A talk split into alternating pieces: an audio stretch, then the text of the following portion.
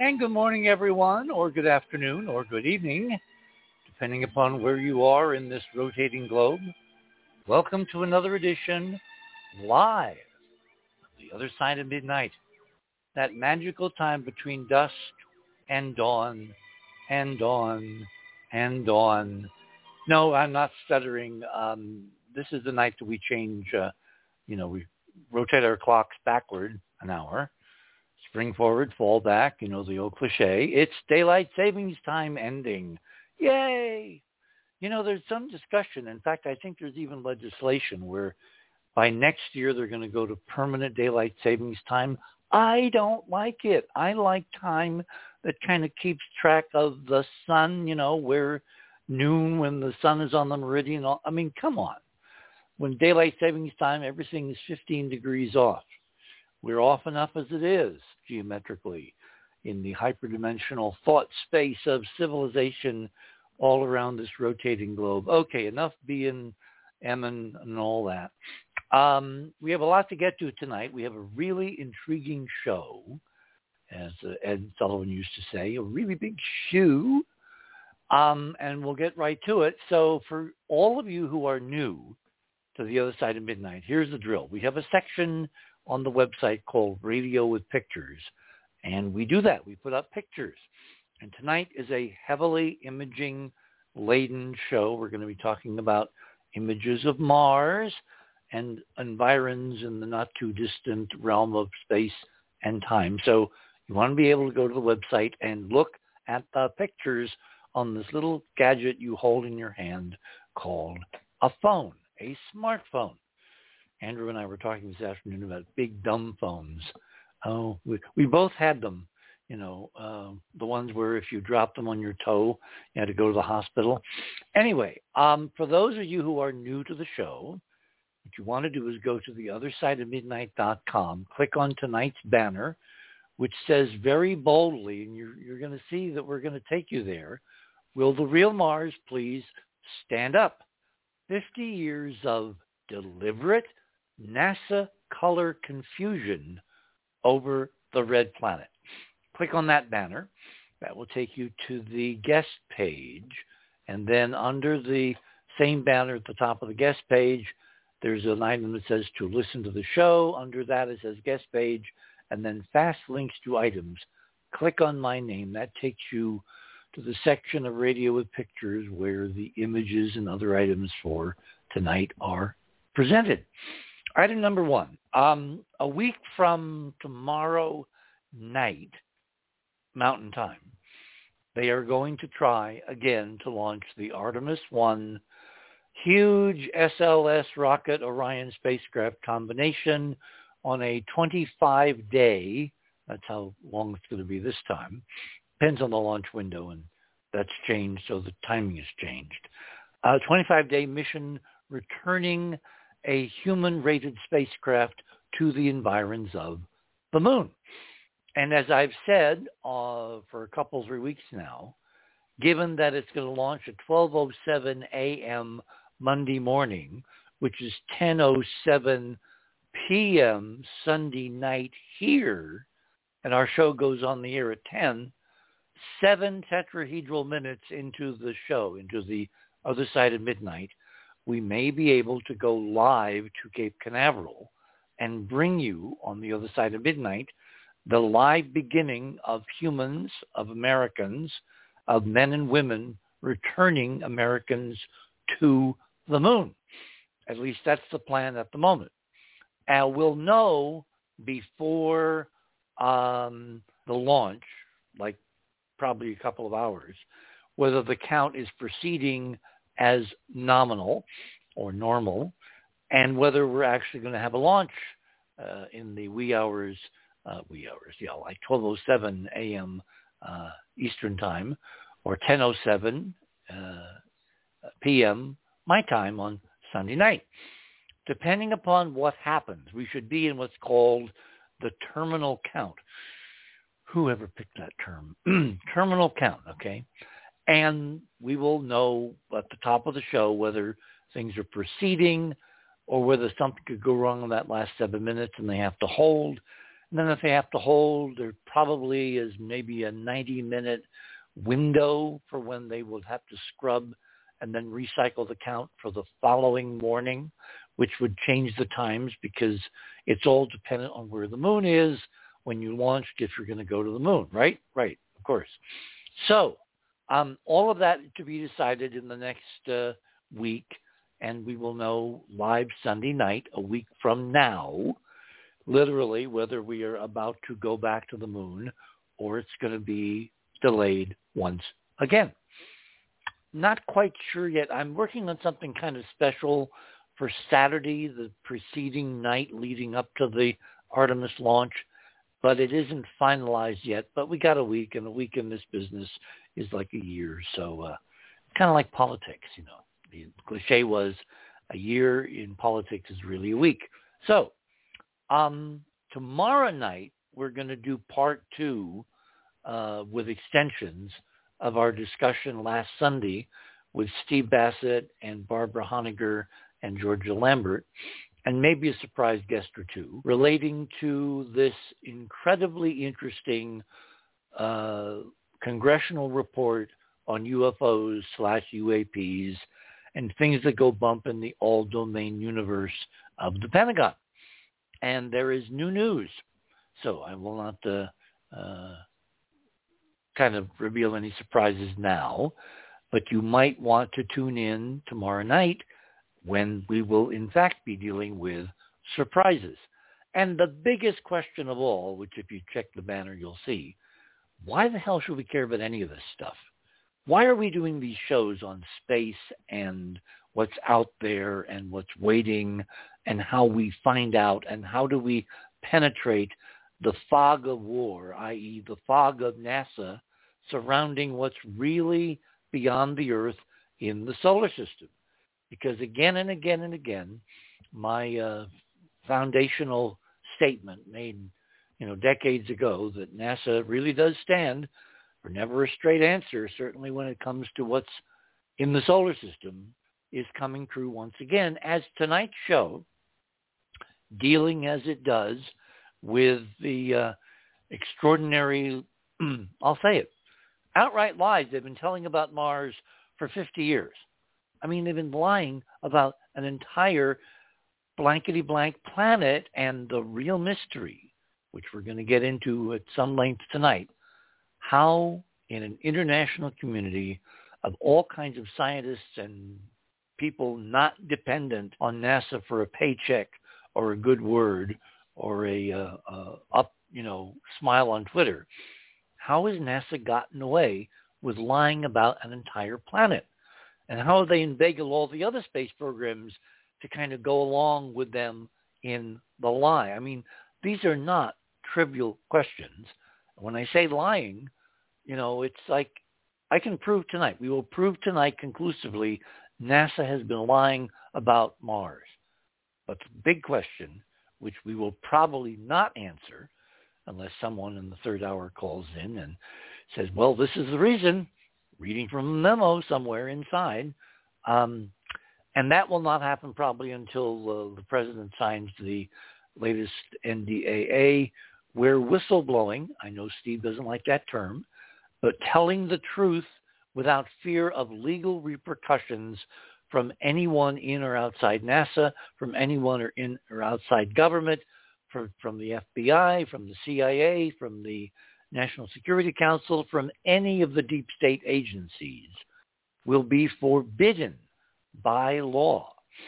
And as soon as the president signs that document, which we're expecting now in the next couple, three weeks, this is a second government action apart from what we're going to discuss tomorrow night, having already been signed and as well as of a year ago. Um, we can expect some really remarkable tales from the inside, tales from the dark side. And we may actually have someone call in and say, well, they've been lying about Mars because, and then they will give us the reason.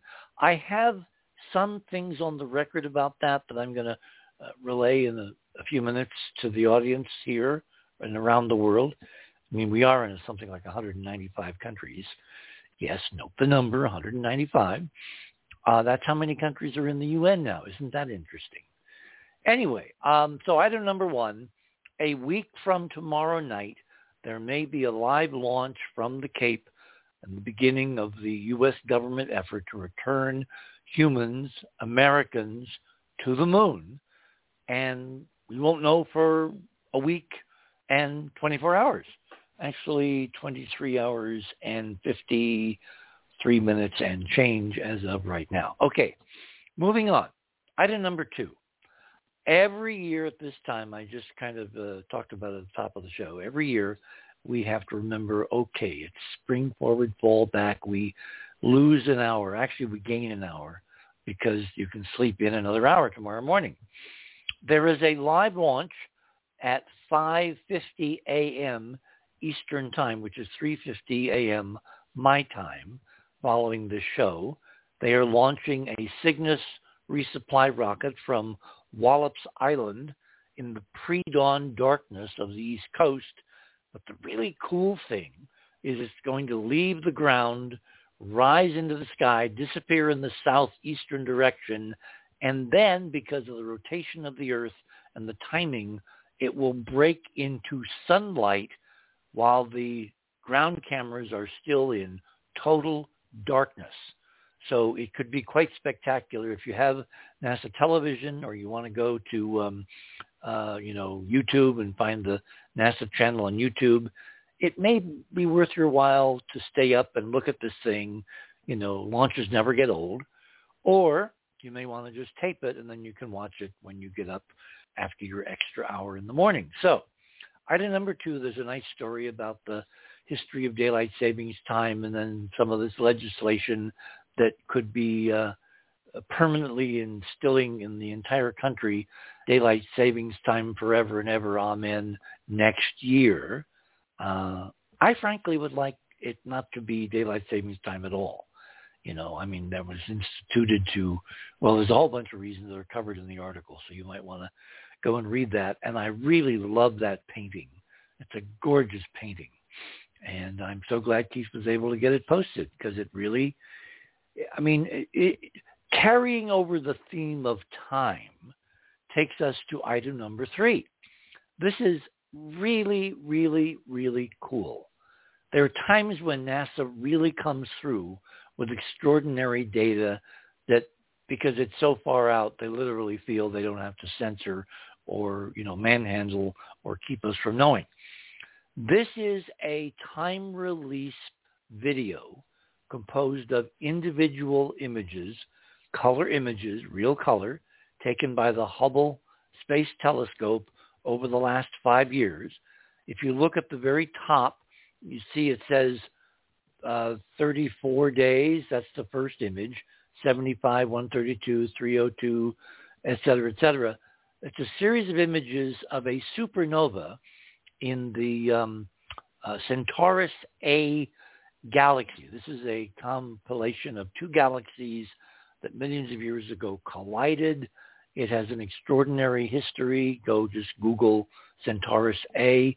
It was one of the first radio galaxies ever discovered back in the 1950s when radio astronomy was being born in the minds and the technology of an individual citizen scientist named Grote Reber. He wasn't even an astronomer. He was a Bell telephone engineer, and he put together the first, one of the first private radio telescopes, and he discovered Centaurus A as one of the brightest radio sources of radio waves in the sky. Up until that point, um, we only thought of stars as, you know, light-giving objects, planets as light-reflecting objects in our own system. But it was Reber who found that there were areas in the sky that were emitting, relatively speaking, intense amounts of radio energy. And Centaurus A, which is this beautiful, huge galaxy, 12 million light years away, which is kind of like right next door in terms of cosmological distances, um, in the direction of the southern hemisphere in the constellation of Centaurus. Centaurus, you know, like Alpha Centauri, that's also much, much, much closer, four light years away in the direction of the Centaurus constellation. Anyway, what you see in this GIF that Keith was able to post on the uh, guest page is this time uh, lapse photography taken over five years uh, with the time demarcation at the very top, the number of days from the explosion of the supernova. And you can see this, this light echo, this set of shells of light like rings spreading outward from the site of the explosion. What is that? That is the light, the intense light of the supernova reflecting off the clouds of interstellar dust that hang out in space between the stars in all galaxies in areas that are thicker and thinner. And if you have a thick area, it will reflect light very efficiently.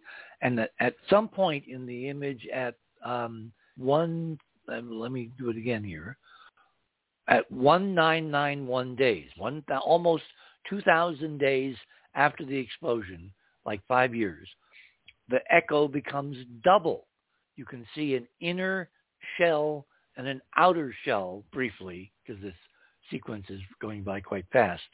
That's dust clouds reflecting the light from the central point source supernova blowing up, becoming briefly as bright as the entire galaxy in which it is living. Uh, and this is just amazing. Now, the, the colored streaks, those are called diffraction uh, uh, lines, and they come from the light scattering from a bright star just out of the field of view in the upper right-hand corner, and the slightly different orientation of the Hubble telescope relative to that star when the pictures were taken. So that's what that colored bar stuff doing, uh, bouncing around. That's that's just uh, scattering in the telescope from that bright star that's out of the field of view. But you can look at this again, and the more you look, the more you'll see, and you can see that everything else in the field of view is very constant, except for these incredible light echoes caused by the expansion of the light shell, literally the wave of intense light coming from the supernova radiating outward at 186,000 miles per second, bouncing off the dust around the supernova and then having a slightly longer path length to get to Earth. And so you see this expanding ring.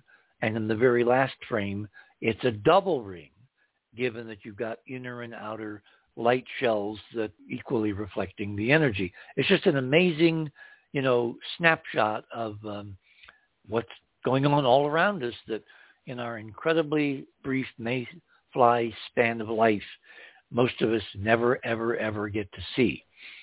Speaking of, speaking of brief lifespans, you know, I'll get the words out soon. Item number four.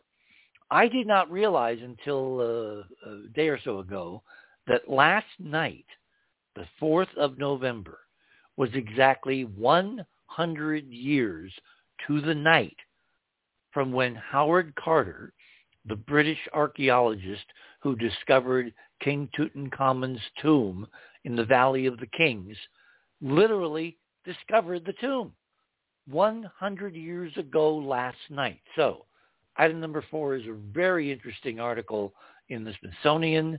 Uh, read it carefully. It's well done. It's brilliantly illustrated. It's got all kinds of little nuggets that I didn't know about.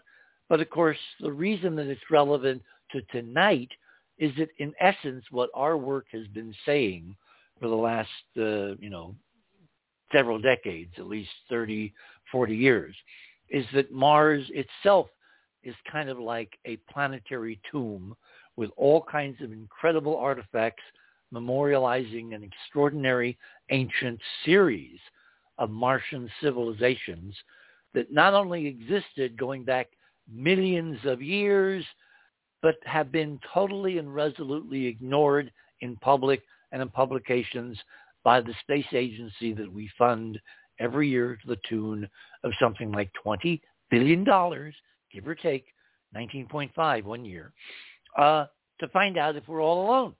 And they've been lying to us about that too. I mean, what have they been up to and why have we been paying them to basically not tell us the truth?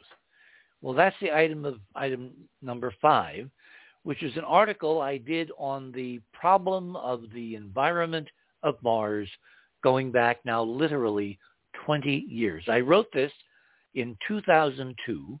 Um, I came across it the other day in preparing for tonight, and I read it. Of course, you got to read stuff, you know, it was so old that you don't remember what you wrote. It really holds up. Everything I said in this piece is still true because NASA still is demonstrably, you're going to see tonight, not telling us the truth about what's on Mars. And let me give you an example where I was there at JPL watching the beginning of this extraordinary lie literally go down. Um, in fact, let me just read from the piece.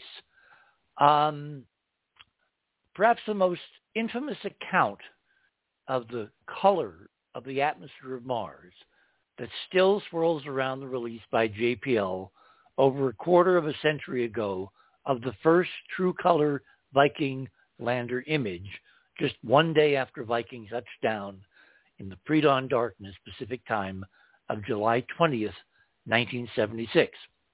A few hours of that historic publication, the release of the first color photograph from the surface of Mars, another hurriedly revised version of this first color surface image was suddenly produced, correcting, JPL said, the initial color engineering problems of the first image. Decades later, one of those personally present at JPL, besides me, and curiously involved would relate a very different story of the incident. The witness was the son of the scientist in charge of one of Viking's three historic biology investigations, the labeled release experiment, principal investigator Dr. Gilbert Levin. His son name is Dr. Ron Levin, who is now also a scientist, a physicist at MIT. In the summer of 1976, when Viking landed, Ron was a newly graduated high school student assisting his father at JPL during that incomparable Viking summer, where I was present also covering the Viking story for millions of readers of a major magazine and a couple of broadcast TV networks. The following is from Levin's first-hand recollection of the whole affair, recounted in a recent book by science writer Barry DiGregorio, the remarkable overreaction by JPL that occurred in response to Ron Levin's naive efforts to correct what seemed to him that July afternoon to be, quote, a deliberate, if perplexing, methodical distortion of the incoming lander Viking data. This is from Mars, the Living Planet by DiGregorio, Gilbert Levin, and uh, uh, Phyllis Straat, uh, published by Frog Limited in Berkeley in 1997. So here is DiGregorio's narrative. At about 2 p.m. Pacific Daylight Time, the first color image from the surface of another planet, Mars, began to emerge on the JPL color video monitors located in many of the surrounding buildings, specifically set up for JPL employees and the media personally to view the Viking images. Gil and Ron Levin sat in the main control room where dozens of video monitors and anxious technicians waited to see this historic first color picture. As the image developed on the monitors, the crowd of scientists, technicians, and media reacted enthusiastically to a scene that would be absolutely unforgettable. Mars in color. The image showed an Arizona-like landscape, blue sky, brownish red desert soil, and gray rocks with green splotches. Gil Levin commented to Patricia Straat, his co-investigator, and his son Ron, look at the image. It looks just like Arizona. Now I can attest as a kind of editorial side here that I was standing in the JPL von Karman auditorium literally next to Carl Sagan when the image started coming in on the monitors. And Carl turned to a bunch of us and he said, it looks like Arizona. Back to DiGregorio. Two hours after the first color image appeared on the monitors, a technician abruptly came into the room, changed the image from the light blue sky and Arizona-like landscape to a uniform orange-red sky and landscape that Ron Levin looked at in disbelief as the technician went from monitor to monitor making the changes. Minutes later, Ron followed him, resetting the colors to their original appearance. Levin and Straat were interrupted when they heard someone being chastised in the hall. It was Ron Levin being chewed out by the Viking project director himself, James Martin. Gil Levin went immediately out in the hall and asked, what the hell's going on? Martin had caught Ron changing all the color monitors back to their original settings. He warned Ron, this was Martin, that if he tried something like that again, he'd be thrown out of JPL for good. The director then asked the TRW engineer assistant biology team, Ron Gili, to follow Ron Levin around to every color monitor and change them all back to the red landscape. When Gil Levin, Ron, and Patricia Straat did not know, even at this writing, is that the order to change the colors came directly from the NASA administrator himself, Dr. James Fletcher. Months later, Gil Levin sought out the JPL Viking imaging team technician who had actually made the changes and asked why it was done. The technician responded that he had instructions from the Viking imaging team that the Mars sky and landscape should be red and went around to all the monitors, tweaking them to make it so. Gil Levin said the new setting showed the American flag, painted on the landers, as having purple stripes. The technician said that the Mars atmosphere made the flag appear that way. As someone who was at JPL that afternoon and vividly remembers a similar shock when the Arizona Mars initially flashed on the JPL monitors was suddenly transformed into a Martian red light district, I now kick myself for not asking lots more questions. But this was 1976, and we all trusted our space agency back then.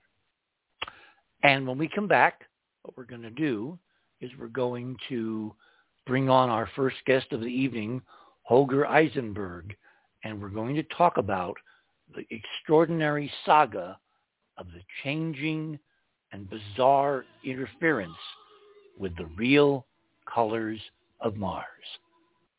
In honor of Howard Carter's 100th anniversary of looking into King Tut's tomb, this is from The Land of the Pharaohs, music by Dmitri Tiomkin. You're on the other side of midnight. My name is Richard C. Hoagland. Howard Carter only had to uncover the truth of one tomb. Tonight we're going to try to penetrate the truth of an entire world. We shall return.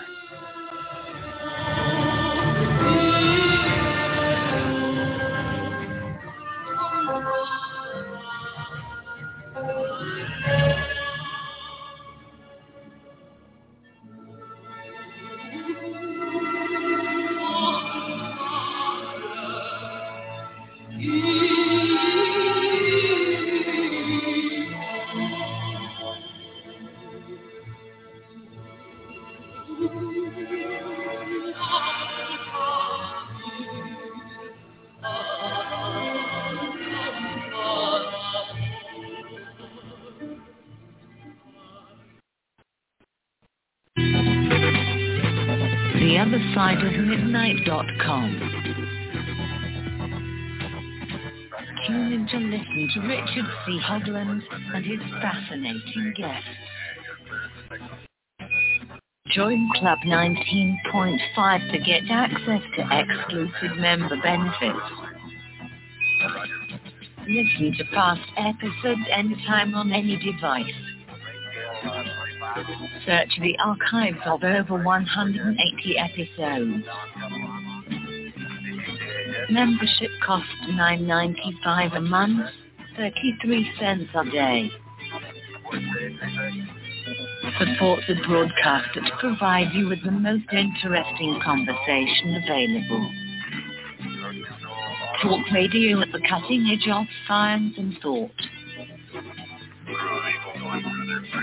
The other side of midnight.com.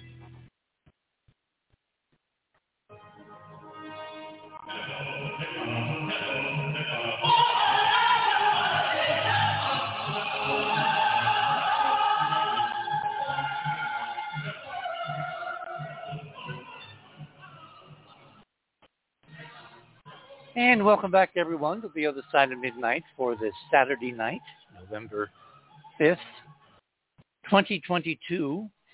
It's literally the 100th anniversary and a few hours when Howard Carter opened the tomb, found the tomb, looked inside, and when his colleague said, I mean, he's holding this flickering candle, what do you see?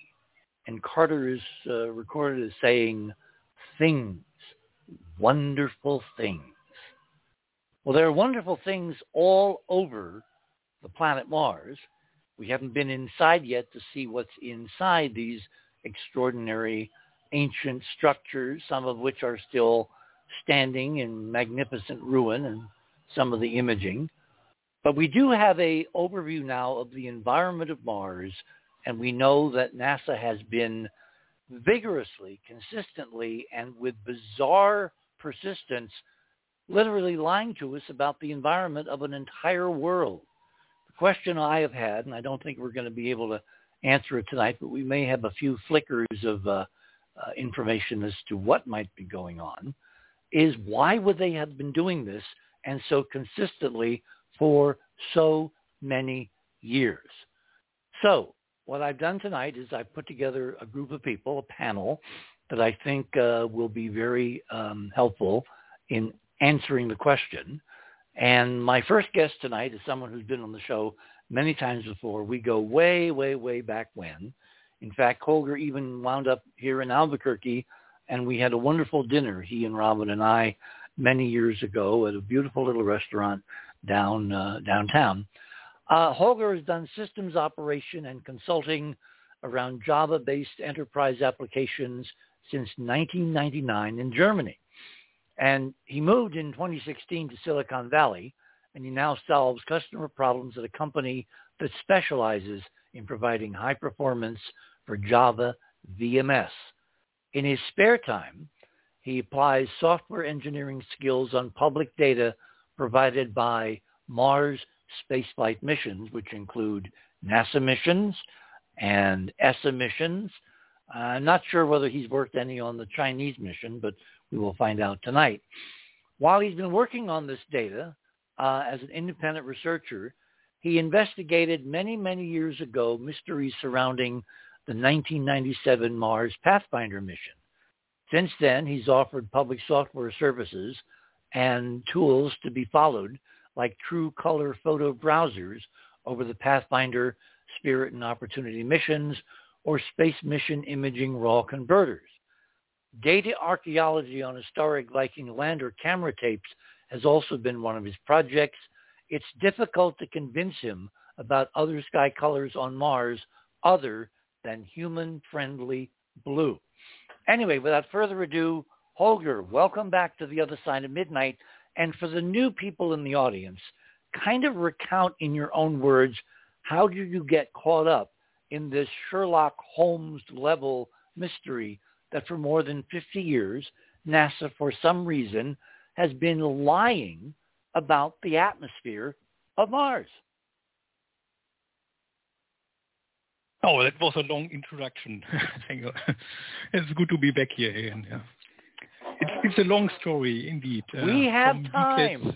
That's the yeah. beauty of long form radio. We and, have time.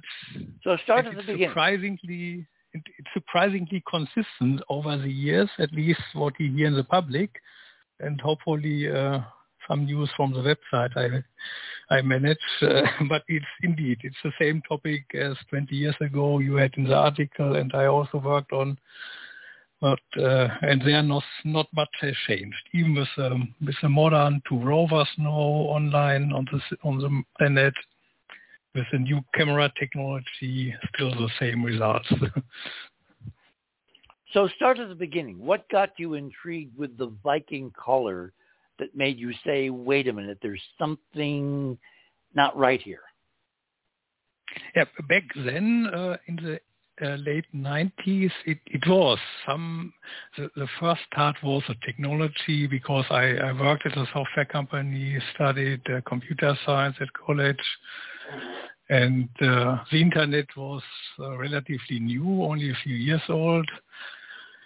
And compared to, uh, to information sources you had uh, outside of the online world then back then, it was libraries, paper magazines, the, the internet with fast uh, data access to raw data from science mission. That was something completely new back then.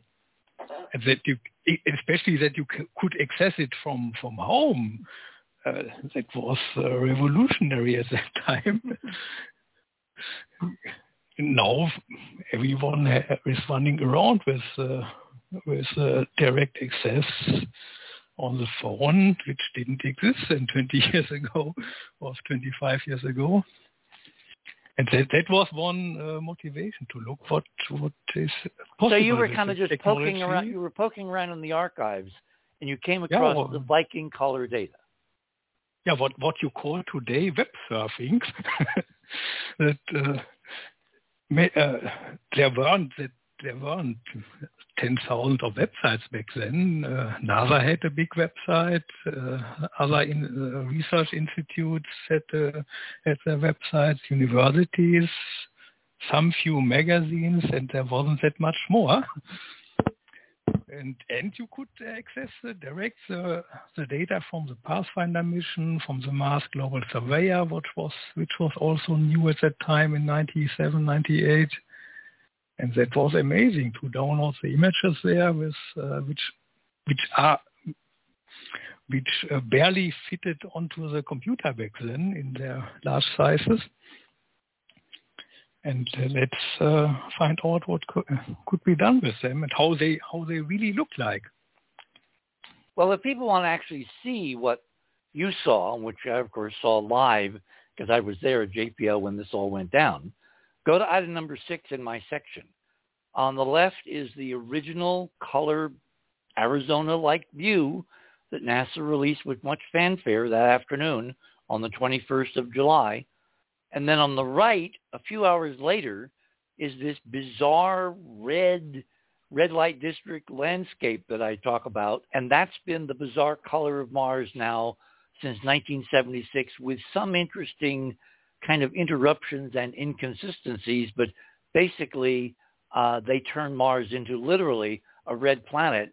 And we now have this on the record um, statement from DiGregorio, who went and found the technician through Gil Levin, who was ordered to change all those monitors that afternoon from Ron Levin's tweaking back to what it had been. And we know that his order came directly from the head of NASA, Dr. James Fletcher, in Washington, D.C. And he, he furthermore, and there's more testimony further down in my article from one of the imaging uh, public relations people who was handing out color pictures to the press back then. His name was Yuri van der Voode. I think he was Dutch.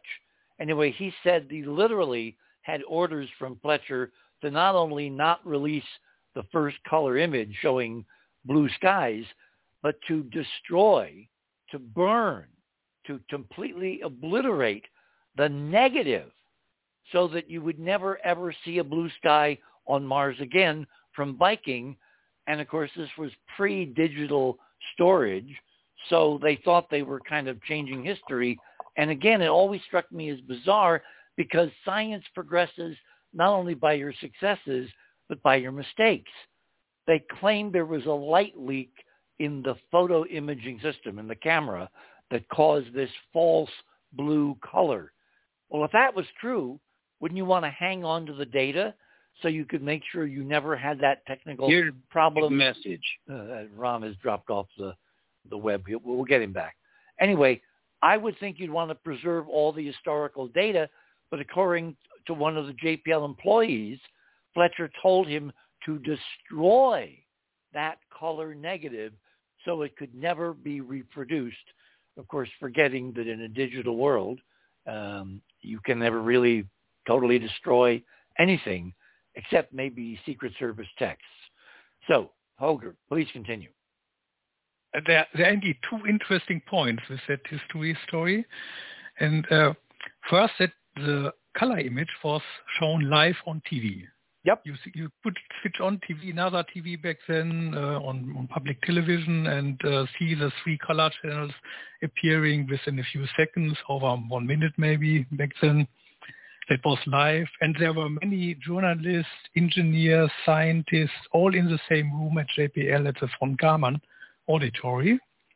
That was, uh, I guess, that that uh, mixing together of different people, this openness that doesn't exist anymore today because you still have the press conferences, but it's a perseverance rover or curiosity. You had to wait uh, a few days for the first uh, color image, and then it wasn't directly published, only in, in some strange uh, blurry way because the dust cap was on, and uh, the journalist could ask questions, but only limited to a channel without any direct contact to, to the local scientists or engineers. So this uh, informal collaboration that uh, doesn't exist anymore today. And uh, and the uh, image itself, this pair of two different colorizations we see here with the blue sky on the left and red sky on the right, that you find today still with uh, press release images of perseverance or curiosity. And uh, image caption is then uh, the left side is white balanced uh, to make it appearing like uh, lit by sunlight on Earth for geologists. And the other one is a real surface color like you would see uh, when standing on the surface. That is the image, as a caption, the image caption. I'm, my result is different. Uh, we continue to talk about today, but uh, it's it's the same style of presentation today. Then. So, which image um, are we talking about? Your images or my image? Oh yeah, your image was oh, it correctly, okay, and okay. Uh, the the style of the official images on the on the other website is still the same. You, you even you can see even two different types of calibrations, colorizations now mostly uh, that the same image is shown in two different uh, settings. Well, you sent me an image, a, a, a mosaic you made up a few days ago based on historical data going all the way, almost all the way back to Viking. I guess it did go to Viking. And we put that up tonight as a banner, and then we posted it as your item number one uh, without, you know, lettering so people can see that's all real color images from the surface of Mars by a variety of NASA missions. And the sky and the landscape and the color is, you talk about consistency, there is no consistency. It's all over the map. And yet science is supposed to, if it's real science, it's supposed to be consistent because these are all supposed to be carefully calibrated, meticulously checked out no single point failure cameras on mission after mission after mission. And just look at that mosaic. Mars is any damn color NASA chooses after they've had lunch on a given Thursday to put out to the public. It's bizarre. Yeah, yes, it's uh, especially for, for those who are not working in professional photography or doing much photography with, with raw images. That is that must be confusing, and it is. Well, I think it's it meant to be confusing. Could could also be yes. Uh, uh, on uh, from my engineering perspective, uh, of course, you you can have some some strange differences, effects. If you do photography on Earth, you also see some variations in in that. But uh, for for scientific uh, Well, look at how many different images you got there. You got one, two, three, four, five, six, seven, eight, nine, ten, eleven, twelve, thirteen images in that mosaic. The color on each image is different, totally different than the one right next to it. And these are supposed to be scientifically calibrated color. And, and there are manuals, inch-thick manuals, detailing the elaborate tests they've done on Earth and in controlled dark rooms with color charts and, you know, color temperature lamps. And in other words, an incredible amount of effort and millions of dollars spent on calibrating. And you get to Mars and no two images look the same. And it's completely totally baffling to your average American taxpayer paying these guys. They can't even shoot straight. And if, if you see uh, normal photography on Earth of the same location on Earth, a famous tourist spot, for example, if you look up images on on the web, uh, so you have some variations, but in general, they, they really look similar. You you recognize the situation and you see the similarities. Uh, well, it, it's a it's clouds a, are white, and the sand you have sand colors on the ground, and you don't have purple or green colors. And that is of course it's different. a well-known phenomenon. You take a picture of a certain scene at noon, and then you take it around sunset. The color is going to be redder at sunset. Why? Because sunsets are red. Why? Because of the way the Earth's atmosphere scatters color, et cetera, et cetera, et cetera. So that can be allowed for. And back in the days when we only used film, you used to use daylight film. Uh, when you shot inside at night, they had film that was balanced for what they call tungsten or, um, you know, warm colors, much lower color temperature, lighting. Um, there was a, a huge effort to try to get a color that was consistent. But when you look at what NASA's done on Mars, where we've spent literally billions of dollars to get these pictures, no two of those 13 images in your mosaic is anywhere close to being similar or the same. Nowhere. Also, if you look at chemical photography from years ago, before the digital cameras appeared, you had uh, you mean, you mean film. film. By the way, yeah, color, color slide film, for example, yeah. positive images. You you just take the, the your your your your mic your, your, your mic oh. has dropped off for some reason. Oh oh.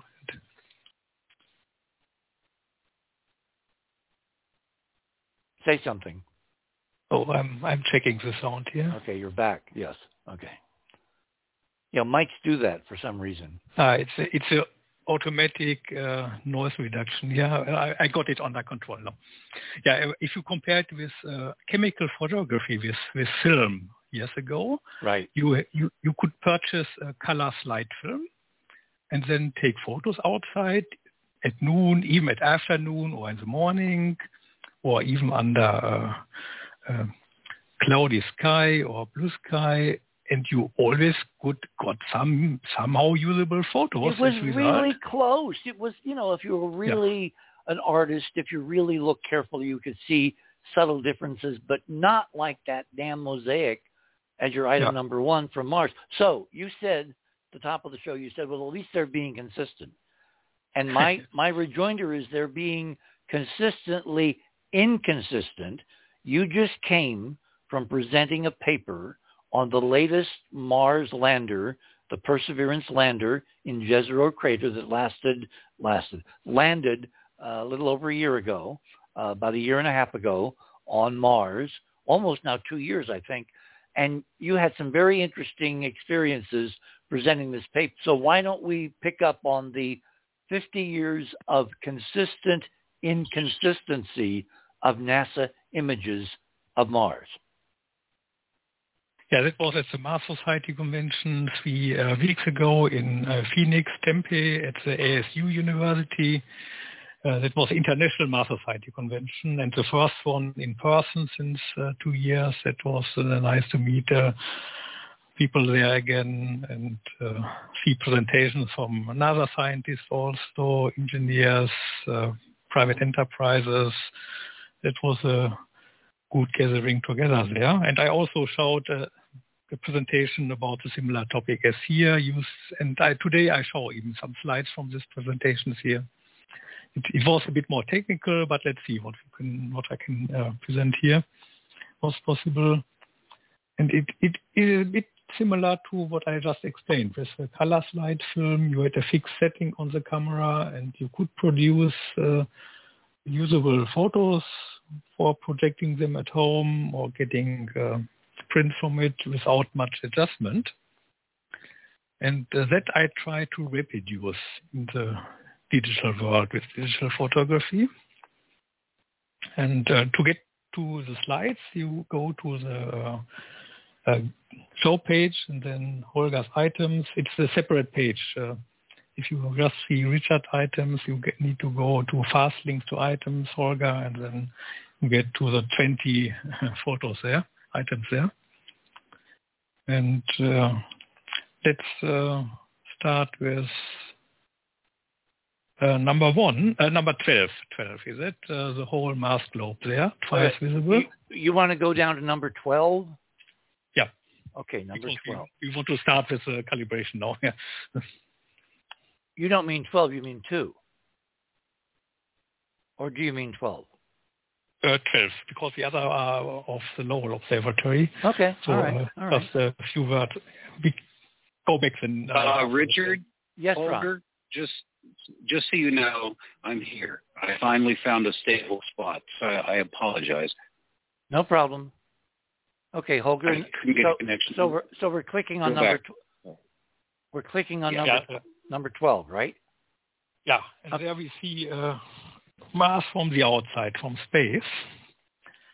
And uh, there the question is, uh, create a photo which would be similar to uh, a normal color slide film camera, uh, which that would produce if you take a photo from space there, or if you uh, are yourself in this position there above the planet and look down on it. And uh, how to do it? It's uh, first you get uh, the raw information from the camera, that is digitally in this case from the Emirates Mars mission, so a different uh, orbiter mission now, Emirates. Your sound quality is varying. Are you varying your distance from the mic? Uh, no, but uh, it could be again this automatic uh, Well, kill it. Beat it to death with a stick. we, we don't need AGC. That's automatic gain control for you audiophiles. Input. I try it here. Uh, Okay, now I know I have. now you're Now I back. have it again. Yeah, is it good? Okay, now you're back. Okay, so now item number 12 is basically how do you calibrate a picture of Mars taken from the Earth, from spacecraft, from Hubble. I recognize the image on the right is the Hubble dust storm image from 2001. The image on the left is the uh, United Arab Emirates camera on their spacecraft that they sent to Mars. And the little Mars on the bottom right, where'd that come from? Uh, that is just for comparison. That is both images on the right are taken by the Hubble Space Ah, okay. Telescope. Okay, okay so the, the same one, camera, but uh, so the small, different season. The small, the small image is a non-dust storm image. Correct. Yeah. Because what I did, in fact, if if we want to go back up to my number, oh, hang on a second here. Let me get click on me. Go to my number uh, nine. Number nine. Okay. This is the same Hubble image that was taken during the 2001 dust storm. And the thing that struck me is so amazing, and these are out of sequence, is if you if you zoom in on the limb, which from space is the edge of the planet, where it you know goes from the surface up to space, you can see the the atmosphere, and on the dust uh, uh, image, dust storm image taken by Hubble, the atmosphere is a brilliant green. Now, why is this interesting?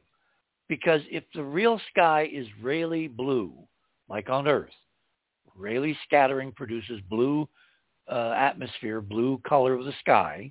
You know, mommy, why is the sky blue? Because of Rayleigh scattering, dear. Okay. If you add yellow Martian dust from a dust storm, to blue.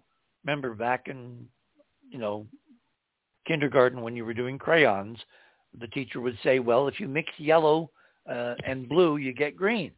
Lo and behold, you mix yellow dust with a blue scattering atmosphere, you get green. And that Hubble picture with that enlargement in my number nine shows exactly what you should see when you add color to color and get something that we learned when we were playing with crayons back before uh, grammar school. The, the green, if it's really created by dust, uh, I'm not, because on Earth you can also see a green uh, border during sunset time. Yeah, of course. Yeah.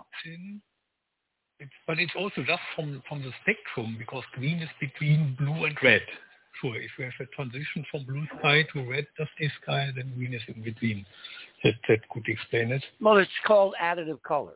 You know, it's it's yeah. it's basically color theory. Now, if you want to look at item number eight, this is an enlargement taken from a photograph that the astronauts took from ISIS through a porthole, just an ordinary color photograph. And then on the right, there is a uh, uh, enlargement of a photograph of Mars taken by uh, Malin's wide-angle color camera on the MGS spacecraft. And you can see that in profile, the atmosphere of Mars, when there's no dust, is blue, and the atmosphere of Earth, when there's no dust, is blue. And they look identical on two separate worlds, and there's no, no mystery, no bizarre color shifts, whatever. And that is further amplified by image number seven in my compilation. So anyway, back to Holger's images. Uh, yeah, and the, the, it is the same uh, color of the atmosphere because the camera is set to the same setting, and the setting is to to uh, for is, is set for uh, sunlight in space because sunlight in space is constant outside of the atmosphere you have the same sun shining to all planets without any interference between the sun and the planet's outer atmosphere. And if you have the same camera setting pointing at two different planets and they're showing the same blue fringe around the limb, it is the same blue then there.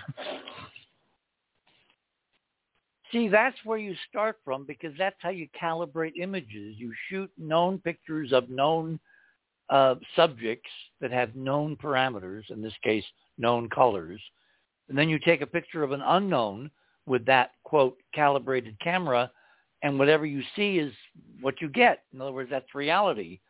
But what NASA has done is to completely intervene in that process, which is how you get all those bizarre varying colors that we see in item number one of Holger's uh, images tonight. Okay, we are at the top of the hour, so what we're going to do is pause, and I'm going to, uh, when we come back, I'm going to bring on uh, Ron Gerbron and Andrew Curry, and we're going to mix this up a little bit where we talk about why is NASA doing this from each of their experiences with Martian color. We're on the other side of midnight. My name is Richard C. Tom, uh, Richard C. Tompkins. Richard C. Hoagland. We're playing music from uh, the land of the Pharaohs in honor of Howard Carter's 100th anniversary of looking into Tutankhamun's tomb. Music by Dmitri Tiomkin. We shall return.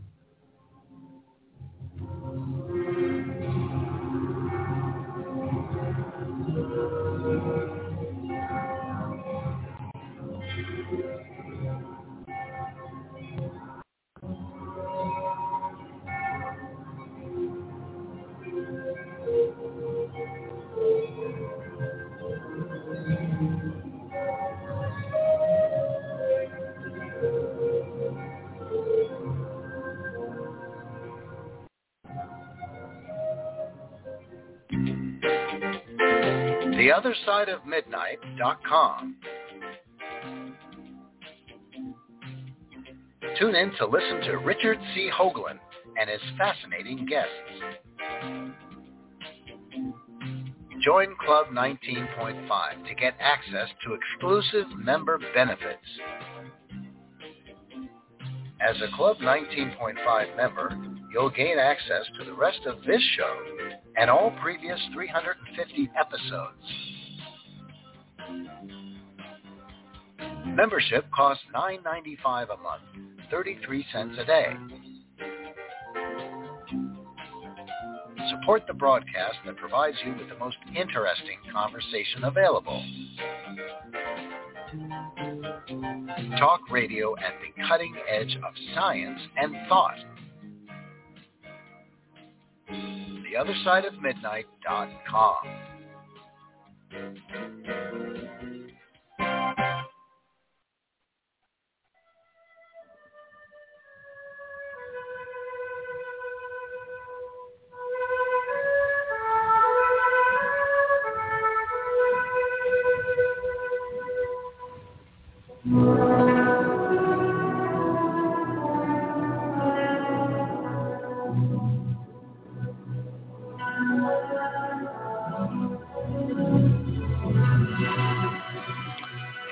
welcome back, everyone, on this Saturday night, November 5th, 2022.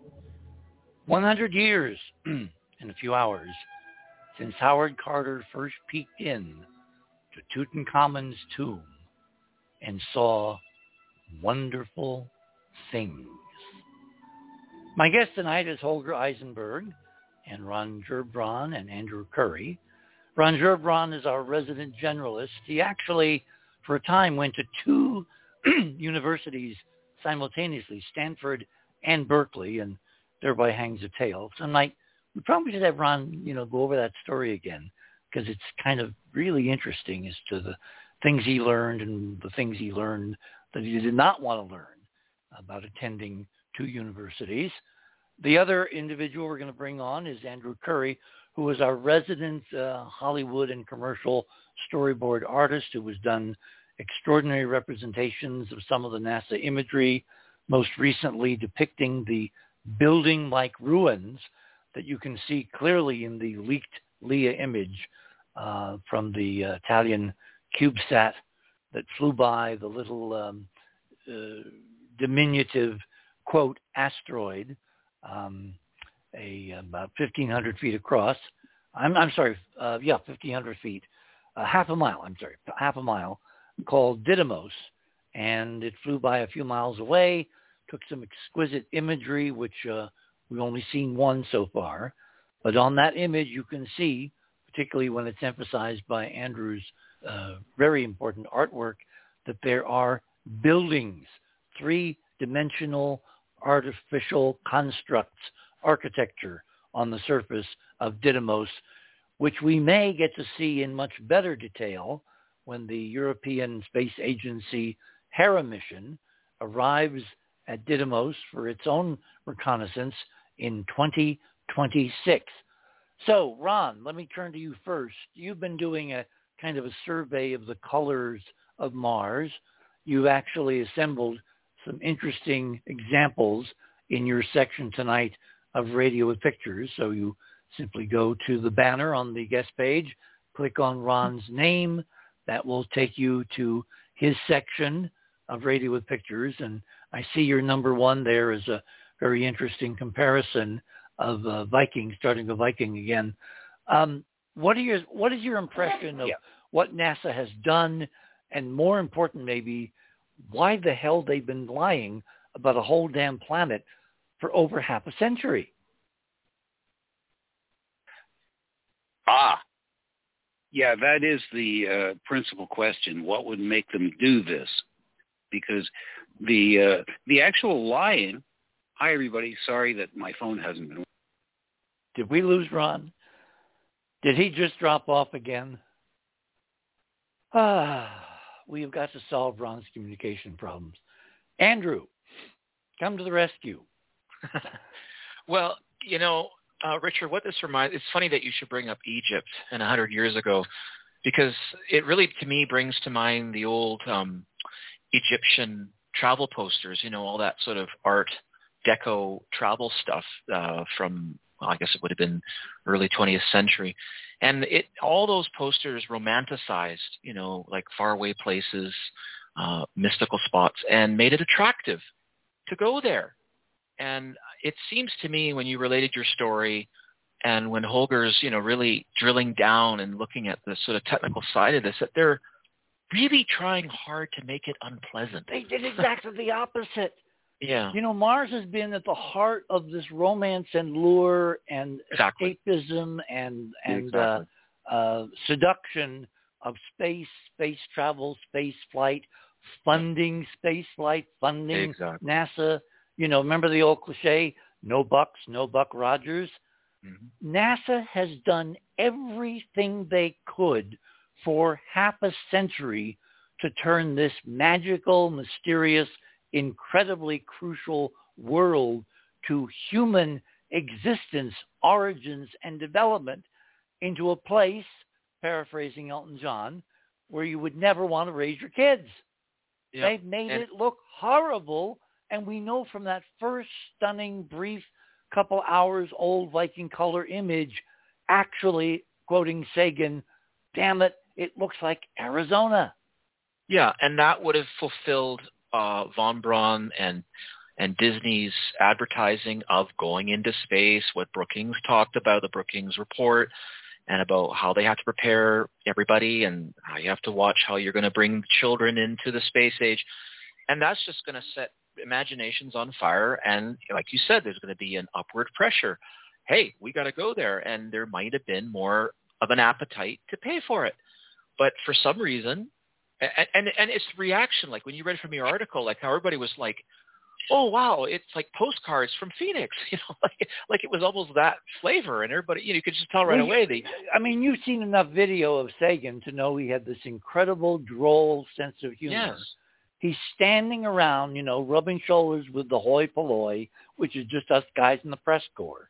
Yeah. And he's having so much fun, and there's this Exactly. grin on his face, and he's looking, he's pointing. He says, "Any minute now, Yosemite Sam is going to come in stage right." it's a full I don't know about Yosemite Sam, but I got my phone back. hey Ron, there you are Sorry. Hi, Andrew. Hi. Uh, yeah, no, you're saying the same thing that I was starting to say. so maybe well, then you take over from Andrew, and we'll bring Andrew on in Oh. a couple of minutes. So go for it while we have your phone. Okay. Well, I know Andrew's got more uh, important data on his roster than this. But what I was going to say is, you asked about how why would they do this? Uh, it's Yeah. politics. In yeah, in the basis sense. See, that's what I got as soon as I came back.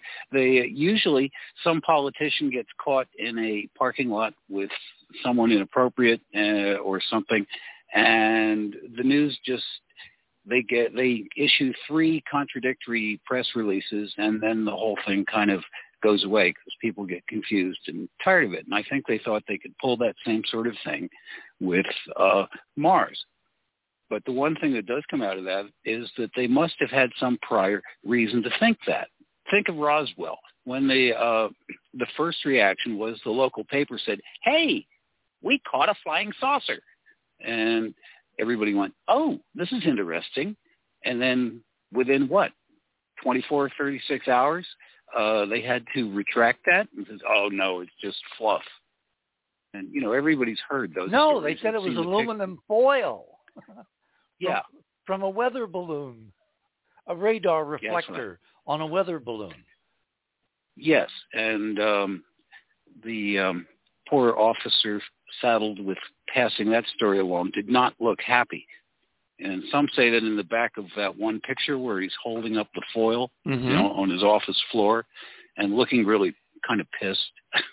uh, if you look behind him, there's some of the real wreckage still stuck, sticking out from the closet or um, alcove behind him. Anyway, that was obviously ridiculous, but they were pushing that little, let's try, it, let's give three crazy stories and then the whole thing will go away. And um, so that means that they had some reason to protect it. Uh, by they, I mean everybody but the local See, this is newspaper what near so this is this is what I run into for uh, the last you know 30, 40 years I've been doing this, trying to get people to pay attention to ancient artificial structures on the planet Mars. one of the things I've, I've met again and again and again from major correspondents at major newspapers like the Wall Street Journal or the Washington Post. Uh, Joel Achenbach, you know, really grilled me one day on this. Or people like, uh, you know, network people, anchors and correspondents I worked with at CBS, NBC, ABC, CNN. The thing they kept saying was, but Hoagland, if this was real, this would be a gold card for NASA. They would have unlimited funds. The public would go crazy. They'd be jumping up and down. NASA could write its own ticket. Why the hell would they ever lie about something like this, given that it would give them a wheelbarrow full of money and endless budgets for, you know, to the horizon and beyond?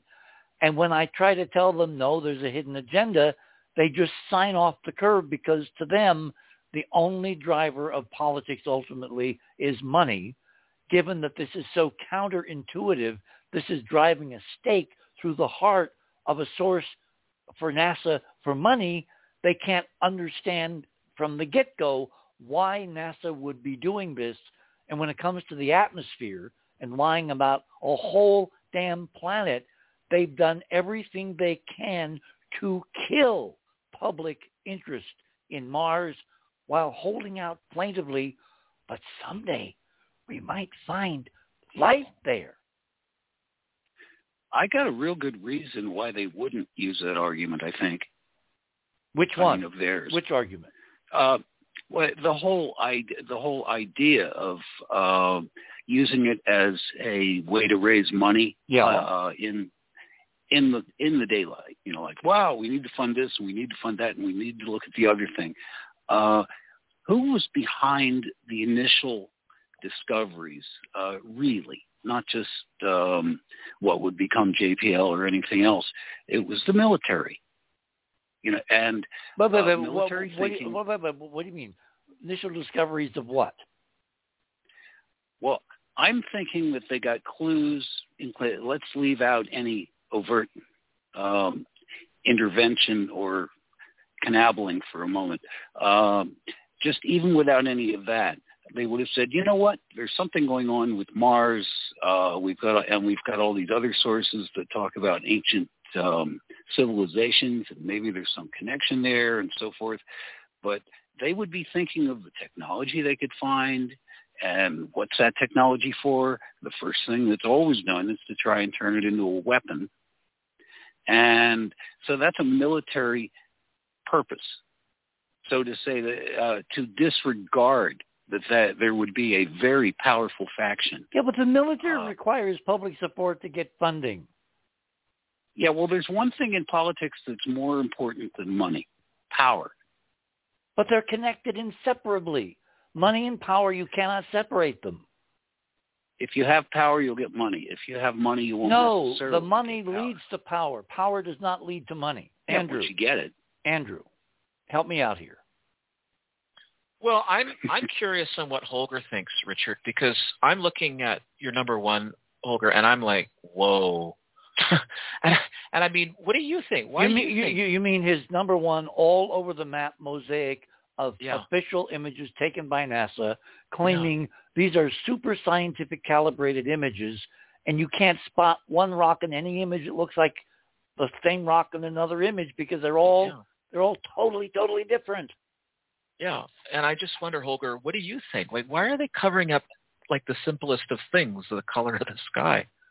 I, so I, I was also thinking about that uh, already uh, some years ago when I when I developed the first images. Uh, and one one idea was uh, uh, maybe uh, someone wants to show the planet in a way uh, that you only want to send robots there, hostile with uh, low contrast.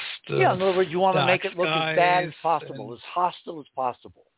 Yeah, not inviting, especially also the temperature. Maybe we Yes. can go to that later.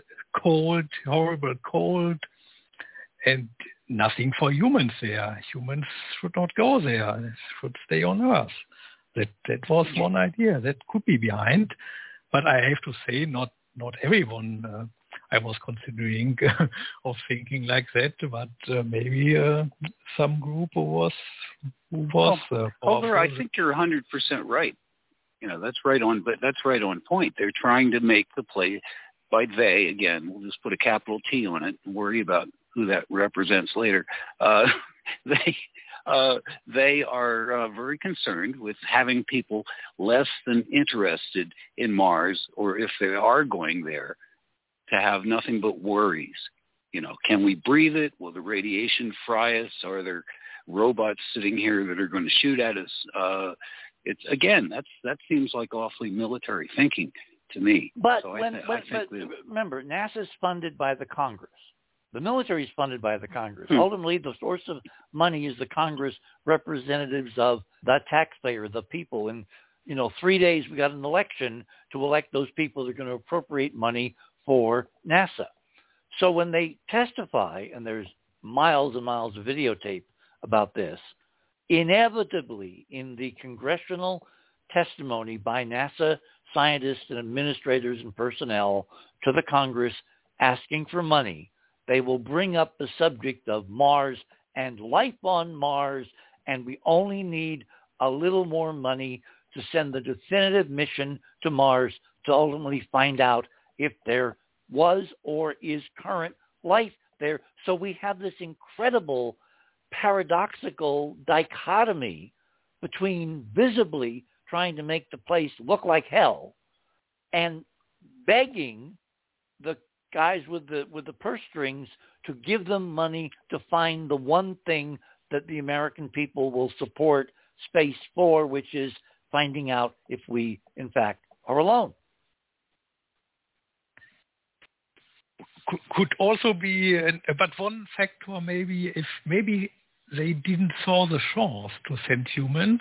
They didn't saw the technology, technological development ongoing that they were thinking, uh, at least those who published this, this view, that uh, we, we cannot show it like this now because we cannot do it now because we have some other program ongoing, like the space shuttle, which was not for exploration. The space shuttle was for low Earth orbit Earth uh, missions. And because we have that, we cannot spend money for human space flight to Mars and, and uh, make the best out of it and then at least focus on robots there maybe. But see, that you doesn't know, make. Go ahead, Ron. Go ahead. I was going to, yeah. We, well, I was just, I was just going to requote something from your opening sequence there. The uh, the offhand remark about how much NASA costs. You know, the the twenty billion dollar figure. Uh, there is equipment in the military and the scientific staff uh, uh, arena that costs that much. You know, you can get a CAT scanner if you want to have one in your basement if you're a real hypochondriac for a couple hundred thousand dollars or maybe half a million. But uh, if they've got secret aircraft and knows boats. I know the uh, that funny looking streamlined uh, boat that's supposed to be the boat of the future, the one with no radar signature and you know all sleek and pointy like a science fiction picture. Uh, that cost several billion dollars. There are fighter planes that cost a billion. So 20 billion is not really anything. The NASA that, budget uh, in that arena. When we were getting ready to do Apollo, which I was a distant part of, very distant, but I was a part mm-hmm. of through Grumman. I wrote the section in the Grumman press book to the entire world about why we should go to the moon. It's right there, black and white, historic, very historic. It's amazing how that holds up all these decades later. NASA's budget per year, per fiscal year, was about 4 to percent of the national budget. In other words, if the national budget is equated to a dollar, the equivalent portion of NASA's budget was five cents on the dollar, max. Now, in 2022, NASA's percentage of the national appropriated budget, the annual fiscal budget, is less than 1%, more like half a percent, which is half a penny compared to a dollar. In other words, it shrunk by a factor of 10 over the intervening 50 years since NASA was created, and yet we're doing so many, so much more, comparatively speaking, which is a measure of the incredible efficiency of technology, technology development. The idea, Holger, that you can sit in your living room there in your apartment in California and now look into archives for imagery that was taken 50 years ago by incredibly primitive NASA missions, and you can bring modern imaging algorithms to this ancient digital data and bring out more of the data now than was seen 20, 30, 40, 50 years ago. And you can do it in your living room. That's a measure of how incredibly efficient we have become to do more and more and more with less and less and less, which is sure. Exact- What did the, what did the color television cost in 1963? I bought a big uh, screen TV for Robin and me, like uh, what, maybe 15 years ago, 10 years ago. It cost me over two grand. That same size television now is 300 bucks. And there's Yeah. nothing different except the technology, the production, the skill, the efficiency of the production of that product. And the product itself has gotten so much better, not because people work harder or people are smarter or whatever. It's because the technology has enabled the efficiency to get close to the limits of physical laws to where now it's so incredibly cheaper to do the same thing we did 15 years ago that was much, much, much more. I mean, she was really upset with me for getting the big screen TV. And then she got to watch it an awful lot. Well, Richard, that goes to that goes to Holger's point that you know maybe the robots were the best idea first until well, let's not stoke anybody's imagination too much But until see, our tech- see, that doesn't make any sense because you know your your your reach should always exceed your grasp. well, you know that and I know that, but you and I have been going over Every the back channel. educator says this. That's what they're in charge of trying to inspire imagination in kids so they don't wind up as drones. They wind up as, you know, little Einsteins or whatever. And the idea that they deliberately suppressed interest in Mars because they couldn't physically get there is nuts. I'm sorry, folks. It's it's totally no. Bottom line, given the fact that there are scores of ruins of ancient civilizations, plural, all over Mars, is the reason, Holger, they've been trying to stamp out burning ducks for 50 years, while at the same time luring people with the promise of some little bacterium that they'll find under some rock that will give them a breakthrough in understanding how life could live on two worlds. We are living in this schizophrenic parallel reality of needing public support and desperately fearing too much of it because they might pressure the politicians to ask the crucial question, why the hell are we not on Mars tonight with people? And, and we, have this amazing technology developing over the years. And also a good example from the Mars Society convention, there was one uh, person, Peter de Kluver, who showed his own built spacesuit there. He built it at home for $4,000, a pressurized water-cooled spacesuit. He built himself. He showed it. He was standing in the suit in the auditorium there and uh, letting it run with a CO2 scrubber, everything complete. $4,000 instead of half a million dollar you get at the two companies who are producing spacesuits today. That was uh, some interesting uh, presentation there. For example, uh, the complicated water cooling system in a spacesuit you can today purchase on the as commercial product for racing car drivers. They have it in their be, below their uh, fire protection suit. They have the same cooling system as a spacesuit. Well, this was developed during Apollo by a company that was in my backyard when I lived in New England called Hamilton Standard in Windsor Locks, Connecticut. And it was part of what they called the PLSS, the Portable Life Support System, which was the backpack of the Apollo astronauts. And the idea was, well, the main problem on the moon is not, you know, freezing to death. It's because the temperatures, daytime temperatures, are like 250 degrees above zero, which is the uh, the temperature of an average oven, you know, set on medium heat. So how do you get rid of the heat? NASA came up, the engineers at, at Hamilton Standard came up with the idea that you basically boil water and you evaporate water, taking the heat away from the astronaut. Well, how do you do that? Well, you literally have little old ladies in in, in Dover, Delaware, at the um, uh, the ILC Corporation that made the first Apollo spacesuits. You have them literally hand sew little plastic tubing into sets of long john underwear. So they basically are putting on a suit of like, like, like a union suit of long underwear from the Civil War era, and it's got all kinds of little plastic tubing running through it, and you run water through the tubing. The tubing is right up against your skin. The water is cooled. The cooling water takes the heat away from the astronaut, dumps it into a heat exchanger where it boils off a separate amount of water into the vacuum, carrying the heat away. And now that incredibly one-of-a-kind invention that was invented by ILC there in Dover for the astronauts is now, as you said, commercially available for race car drivers and firefighters that go into burning buildings and they can rescue people because they're literally in a temperature controlled suit that's being cooled by evaporating water and they can survive much longer than in primitive uh, fire uh, uh, kind of suits that uh, basically use reflectivity to keep the heat away so they can rescue people. So One version of that technology came from comic books, you know. No. But you will tell well, us. Yeah, it's kind of a six degrees of Kevin Bacon thing. but the original version on television of The Flash.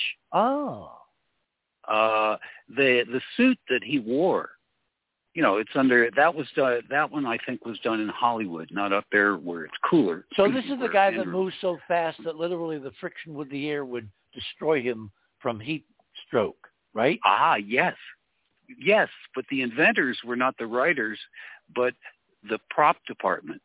They were charged with coming up with a cooling suit because you can't have the actor pouring out sweat like Niagara uh, in every scene and it was that hot wearing the suit that had the right because it had contour padding in it. You know, they didn't give him a personal trainer and say come back in six months when you're as buff as a as a move.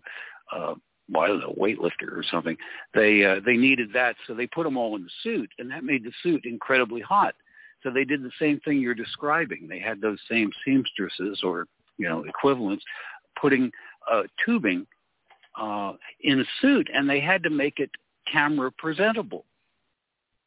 You know, it's not that he was actually running the to get super hot. It was just it was hot, but it was up to the same level as those cooling apparatus for the suits. But they had to do it camouflaged, not in a great big clunky box hanging off the shoulders of the um, um, person wearing it. Like a backpack, like an astronaut backpack. Yeah, and this wasn't very this wasn't very many years after I forget what year the that show was on. It was on for like three years.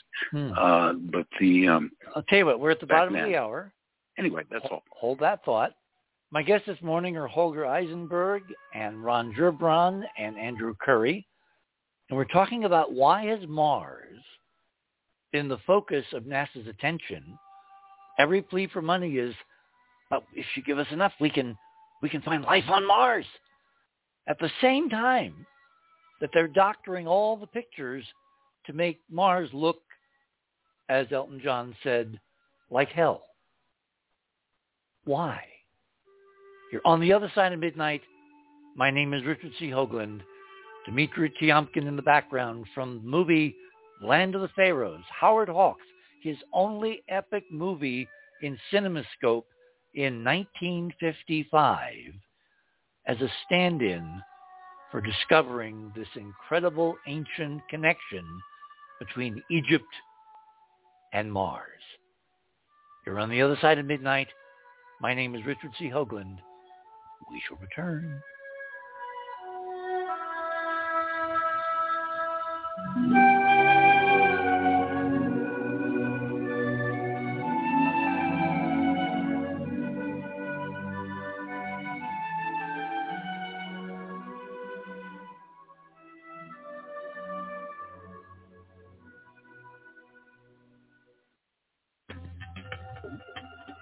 theothersideofmidnight.com. Tune in to listen to Richard C. Hoagland and his fascinating guests. Support the broadcast and don't miss another groundbreaking conversation. Join Club 19.5 to get access to exclusive member benefits. Listen to past episodes anytime on any device.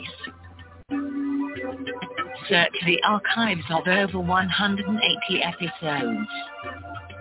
Membership costs $9.95 a month, 33 cents a day. Talk radio at the cutting edge of science and thought. The other side of midnight.com.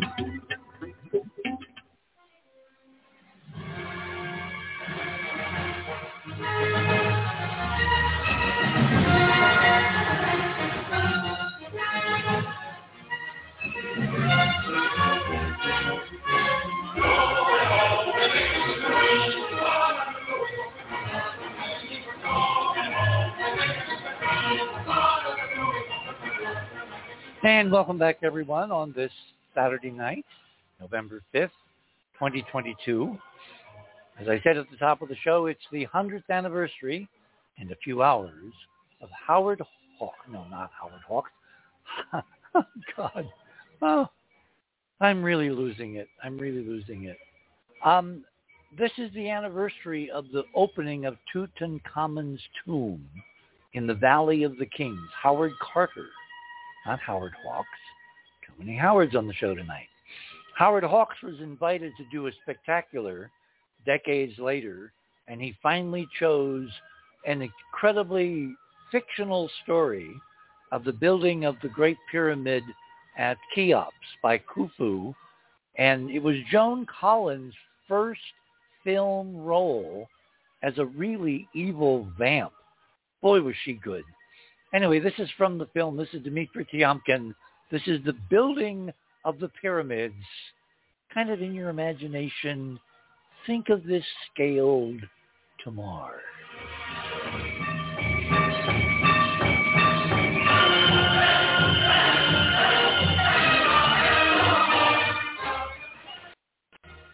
Okay, bye. Back to my guest of the morning, Ron Gerbron and Holger Isenberg and um, uh, Andrew Curry.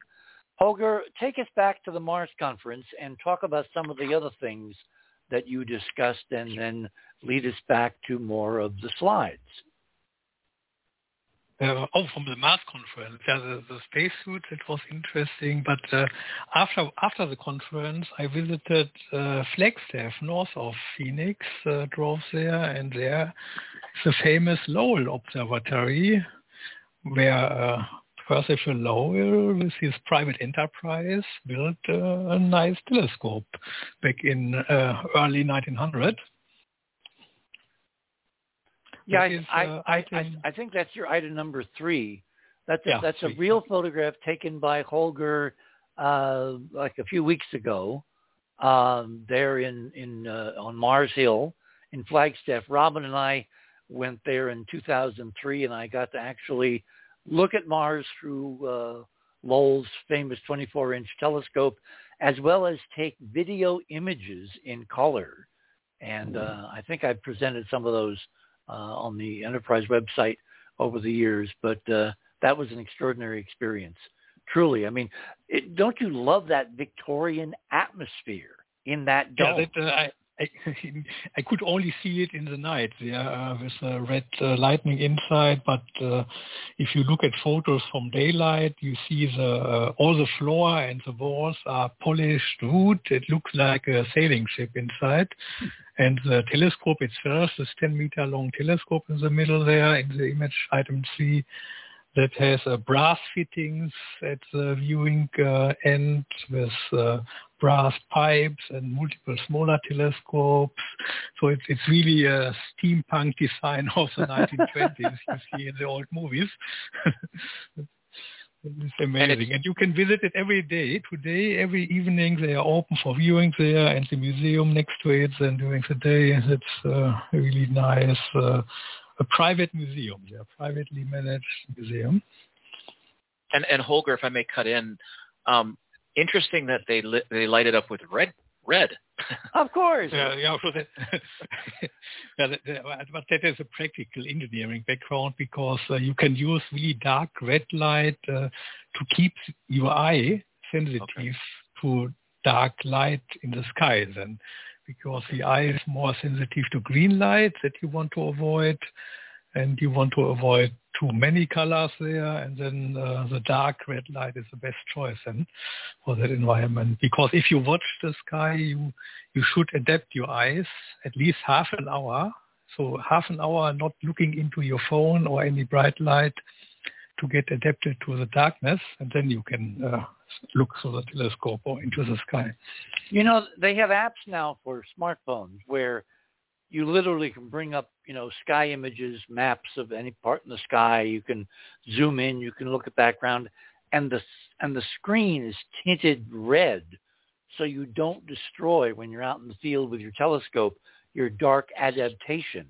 Because again, the eye does not respond um, unfavorably to red light and and kill your dark adaptation for looking at the actual sky when you're under the actual sky. And I, I, could look through the telescope. Visitors can look through it. Uh, it was uh, fixed on Jupiter that day. Uh, Mars was too low in the sky at that time uh, in the evening.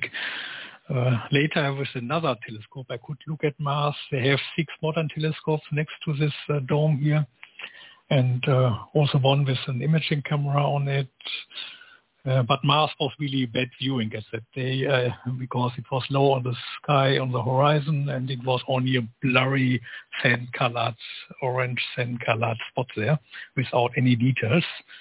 But it, it's amazing how Lowell back then uh, could make those uh, detailed drawings and uh, you you have to wait for good season then and uh, uh, adapt the telescope uh, even uh, reduce the diameter of the telescope to get a sharper vision because planets are often too bright. Even Jupiter was too bright in this telescope, for example. And it, it takes some time to to get a good viewing experience through the through the direct view telescope without a camera. Well, there's a whole learning curve when you're looking through an eyepiece at a real object in the sky. When you first look, you don't see anything, and then the more you look, there's some kind of a learning curve where your eye-brain combination kind of gets in sync. I was really, I mean, when I first looked through the Lowell telescope at Mars, I, it was like a, a dancing orangish kind of pale uh, pinkish blob. But the more I looked, I had like, uh, and of course there were people, you know, saying, I'm to look, I'm to look. So, you know, didn't get a lot of time.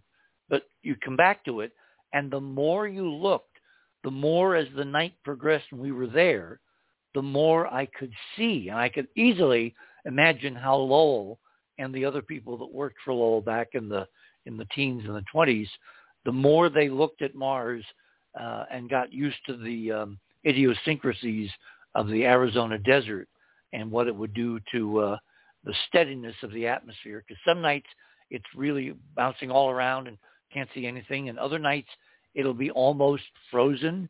It'll be so clear and so steady. And I mean, we had moments of steadiness and I really could see how you could get into viewing with your eye across 30 plus million miles another world and see details and features that would become really familiar as your eye-brain combination got used to the entire experience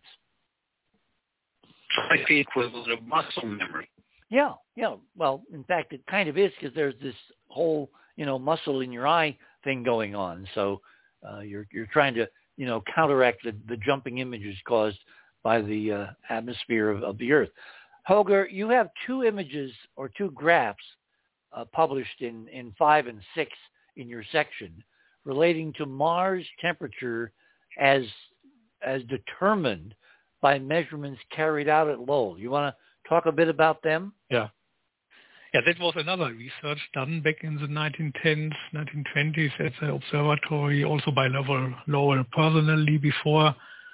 And uh, he, his mission was, of course, because he heard about the observation by Schiaparelli in Italy, that uh, he saw channels, canali there, and Lowell's mission was to check out what is going on there. Is there a decaying civilization creating channels?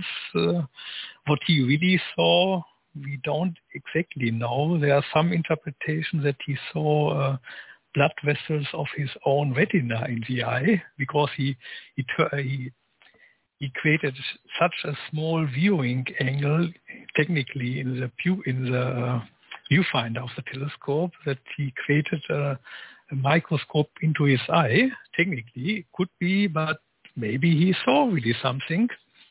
And uh, um, those straight lines, for example, we we can today see on the moon. You have straight lines going outside from craters on the moon. It could be that some effect was going on there at, at Mars at some season. We don't know.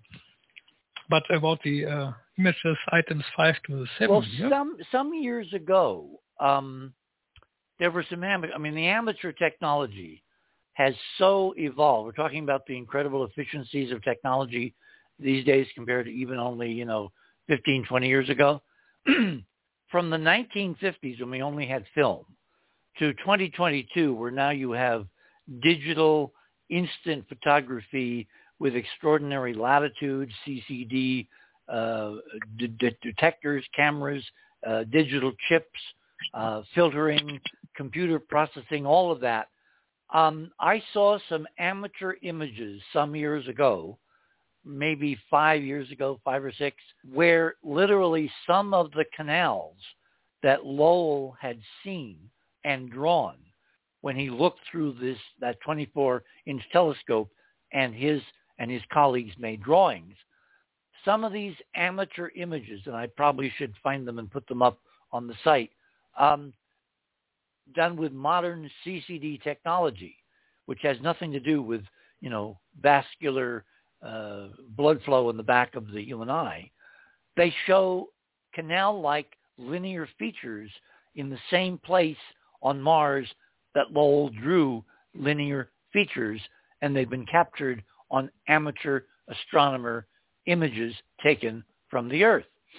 Now, I'm a real big proponent of amateur astronomers because unlike the professionals who have this whole network of funding and political, you know, oversight and and permission and all of the background stuff that would get them to kind of skew data, amateurs are funding themselves. Amateurs now have technology which is equivalent to some of the best technology at the most high-end professional observatories on the planet.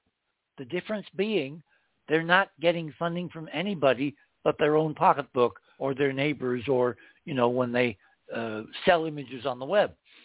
So the idea that you can compare these objective CCD digital images of Mars with Lowell's sketches and drawings and see that there's definitely something there on both sets of data done by two totally different technologies separated by like a hundred years. That says to me, again, independent verification of something important that's going on at the other end of the telescope. Could be also some some new atmospheric effect we don't yet know about. Some plasma physics ongoing there on the atmosphere, uh, some effects uh, triggered by the magnetic field, which is completely different than on Earth. Well, remember Lowell's, Lowell's original model was that he was seeing not not a not a canal, not a strip of, of water, you know, with open water. Indeed, only lines. Yeah. That he was only look, for lines. Yeah. That, that, that he was looking at lines, which I think in his telescopes, if you do the numbers, the resolution was he could only see linear things that are about 30 miles across. So you weren't seeing the canal. You were seeing in his model the vegetation growing by the canal that was being um, uh, you know uh, hydrolyzed by the water in the canal, producing abundant vegetation along the canal, and that's what showed up in telescopes millions of miles away on Earth. There's an alternative variant of that model that what we're seeing and photographing now, and of course you only see this in amateur images. You never see it on the Hubble images. You don't see it in any of the NASA spacecraft images because of course they're under NASA control. But the amateur images are not under control and what you might be seeing is a buried network of underground piping, tunneling, which used to carry water from one ancient part of Mars to another, built by an ancient, now extinct civilization, and the system is leaking. And the leaking is migrating upward and is providing water for plant life growing on the surface.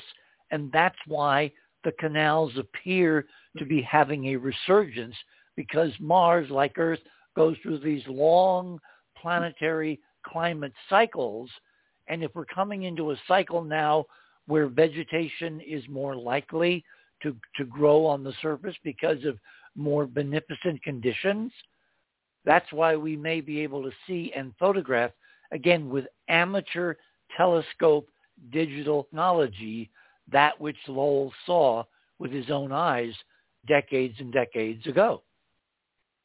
Yeah, pla- plant life is a good topic uh, because uh, mm. plant life, uh, simple plants, algae, uh, lichens that that we still cannot completely exclude. There is, and especially if you look at the, the early NASA cameras in the late 90s, early 2010s, they they were missing a green filter. They only had the blue and the red filter on the cameras, and the green was synthetically added. So we never knew really what was reflecting green light there. And the amateur telescope, sure, they had the normal RGB camera with the green filter on it, uh, green channel on it. That was uh, don't, also Don't you find that kind of weird? that you yeah. would you would spend literally hundreds of millions of dollars to send um, a telescope camera on a spacecraft to Mars. I'm thinking now specifically of Mariner 4, okay, which flew by Mars in July of 1965. The reason I know all this is because I did a whole evening program on WTIC radio, and the program, which was hours and hours and hours, covering live what was going on at JPL during the flyby, was nominated for a Peabody Award in radio, way back when I was, you know, not dry behind the ears, as they used to say. Anyway, Leighton, Dr. Robert Leighton, who was a guy, a physicist at Caltech, who was the principal investigator on the Mariner 4 color camera, for some reason decided to only put a blue filter and a red filter camera, but not a green filter. So you're right. They synthesized green by averaging between the red and the blue, but they didn't have a green record, which means they didn't have a scientifically defensible green archive record of the real color of Mars. And it only occurred to me now, literally, after all these decades, Holger, that that had to be a deliberate decision. So those color pictures would not show green vegetation on Mars. And it was quite consistent until uh, really the Mars Global Surveyor that still didn't have the green filter and only Mars Odyssey, I guess. Yeah, that had a better camera then, but it also had some problems. Uh, only the, the Mars Explorer and uh, the Mars Reconnaissance Orbiter, those have really nice cameras uh, much uh, in, in all color channels. That, that was an advancement then. But I'm, I'm still mm. wondering how those uh, cameras would see Earth because we don't have any nice uh, comparison test images taken by those cameras of Earth. Well, this comparison. raises a really interesting problem because at this Mars conference, after you got home, you wanted to find in NASA's archives calibrated images and graphs and numbers for the current cameras on the Perseverance rover. So you went to the archive that NASA maintains on the on the rovers. You couldn't find it, so you entered into the administrative complex uh, labyrinth, a bureaucracy, FOIA request. What's an FOIA? Freedom of Information Act. In the 1970s, after the Church Committee found all the skullduggery of the CIA trying to kill Castro, the Congress enacted something called the Freedom of Information Act, where under law, when you ask government to provide you with records, they have to provide you with the records or come up with a damn good excuse like they've been destroyed uh, for not supplying you the records. And these records are less than two years old. In fact, they're just a few months old. And what did you find when you asked through your formal FOIA request for the records on the Perseverance cameras? That, that's indeed a good advancement that you have in the free society here those requests that those are possible. and um, I wanted to uh, to get uh, images, test images taken by the Mars cameras on Earth before flight. So test, test images under sunlight on Earth or under simulated sunlight at least of industrial industry uh, industry standard calibration targets. Yeah, cal- calibrated images taken on Earth. Yeah. Okay. To, to create technically to create camera profiles at the same technology you do with commercial cameras if you do professional photography here. And I looked, uh, searched for the archives through the PDS database, NASA PDS database archives, where all the other Mars images are already. But I could not uh, really find uh, those for the current mission. I could find some few of the Curiosity mission, but all those were uh, without any real documentation. You get the images that as is. you don't get any other information what type of light was used, and there was never an image taken under daylight outside, under sunlight. It doesn't exist there for the for the modern missions at least. And uh, See, hang on, hang on, hang on. See, yeah. the difference between the current missions, which frankly I think are cover-up missions, so we don't really see what's there, and the original Viking mission, the mm-hmm. Viking scientists and the and the contractor that built the Viking lander. They literally took it to Sand Dunes National Monument in Colorado. And they took pictures outside under real daylight, morning, noon, and night. And they would have fun running from one end of the picture to the other because it was what's called a line scan camera as opposed to a uh, framing camera. So they could literally line all their scientists up against you know, the Colorado backdrop of sand dunes like Mars. And then when the cameras scanned by them, some of them would run around to the other end of the of the group and they get their picture taken twice. You know, fun and games. It was similar if you would take today a panorama picture with your smartphone and pan it around the horizon. That is similar in yeah, some yeah, way, like exactly. the Viking camera acted, but it, the Viking camera was much slower than it took a oh, minute. much, or much, so. much. But, the, but the thing is that we have calibrated images in the archive yeah. of daylight pictures taken by the Viking surface cameras. There were two of them on yeah, the correct. surface item, of Earth item, outside, I, and you can compare those with the daylight outside images taken on Mars, which is how we know, I know, that that original blue sky Arizona-like image, that was the real Mars. And everything since has been an effing cover-up.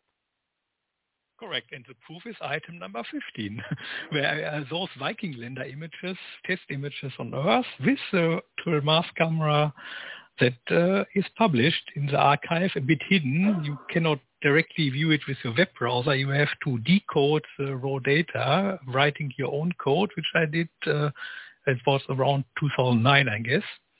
And then you can get those images I have in item number 15. You see the, the area around Denver on the left, and then on the right, uh, Great Sand Dunes Park, like we said already before. Then some calibration targets there. And uh, the reason that we have those images today is that the engineers of the imaging team back then at Marietta in Denver from the, the contractor, they insisted, uh, especially also the engineering manager, Thomas Mutch from the camera team, they insisted to upper management that they want to take the camera out to get real images, not just theoretical graphs from each component of the camera, taking full images under real conditions outside. And after some days of convincing tries, they, they achieved it and management agreed that they could take out one of the valuable six cameras only. They only had built six cameras, four for flight to Mars and two spares. And they could take out one into the desert there and take those images. And they've never done it since. Correct. And it's surprisingly, back then, what, what was the cost of one of those cameras? It took years to develop in several laboratories. It was a hand-built, uh, specialized uh, digital camera in 1976.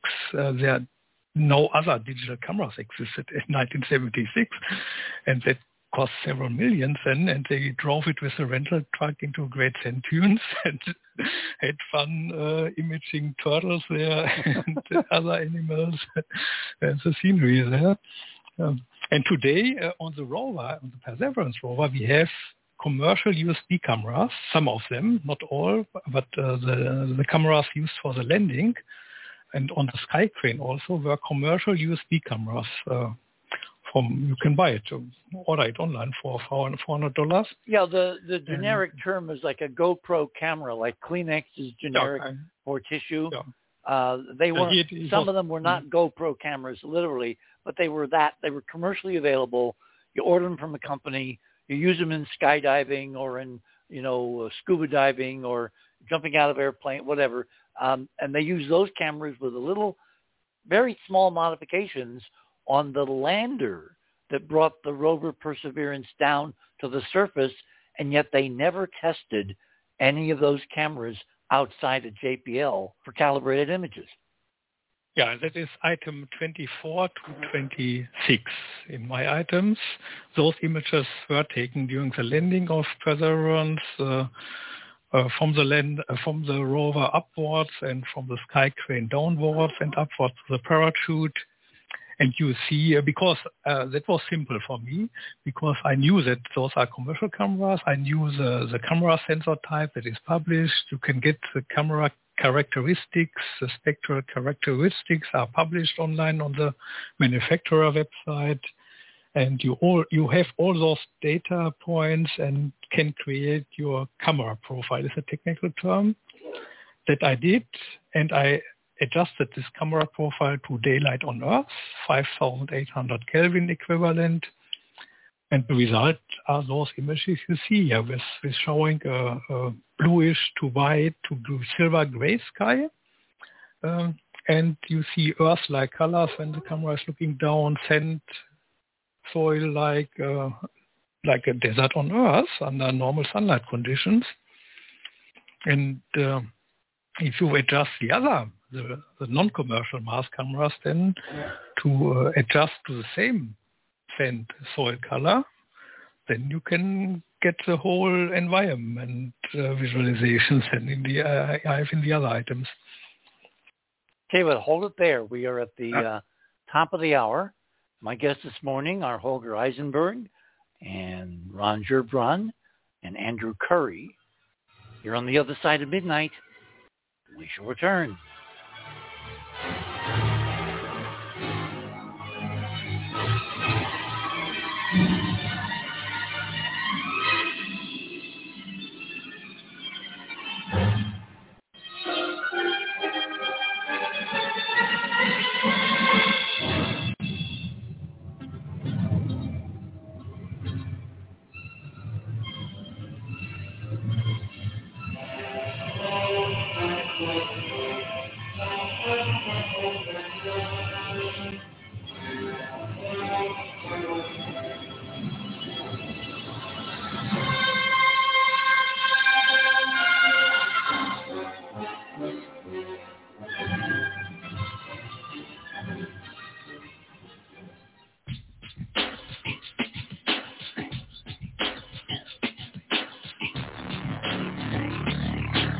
The Other Side of Midnight.com. Talk radio with pictures on demand. Liberate your hyperdimensional time scale and non-linearly access over 400 hours of conversation at the cutting edge of science and thought. Join Club 19.5 to get access to exclusive content that fits your interests and time schedule. Filter episodes by guest or subject. Membership costs $9.95 a month, 33 cents a day. Talk radio with pictures on demand. The other side of midnight.com.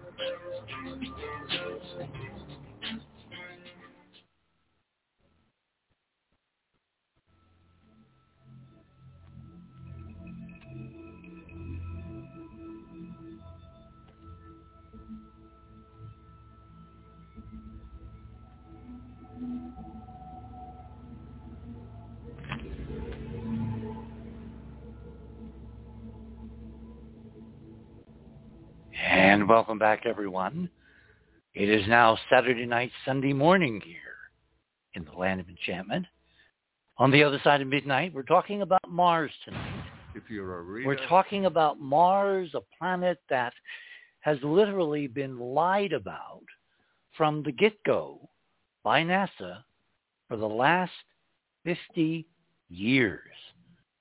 Not only in terms of the color of the atmosphere, frankly, as I'm going to talk about uh, as we get into this last hour of the program, the very nature and the density and the pressure and the amount of the atmosphere of Mars itself.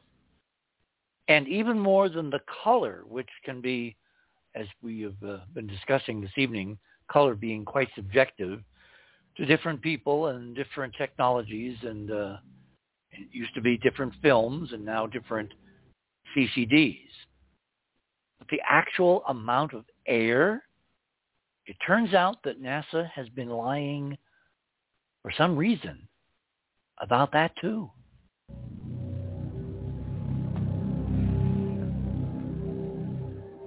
Anyway, Holger, you were saying. Oh, uh, yeah, let's uh, get back to the, the test images taken on Earth with the Mars cameras. Uh, the FOIA request was about uh, getting access to the test images and especially because the test images were documented in the camera documentation for the Perseverance rover. You find two public documents about the cameras from two different teams and both teams are listing specifically image IDs of test images. They took on Earth in the laboratory, not under daylight, but at least under defined light uh, of calibration targets. So they listed in the document as, as file names. And I requested those images and the response was from NASA headquarters of, uh, of FOA requests that um, they could not uh, find any uh, matching records.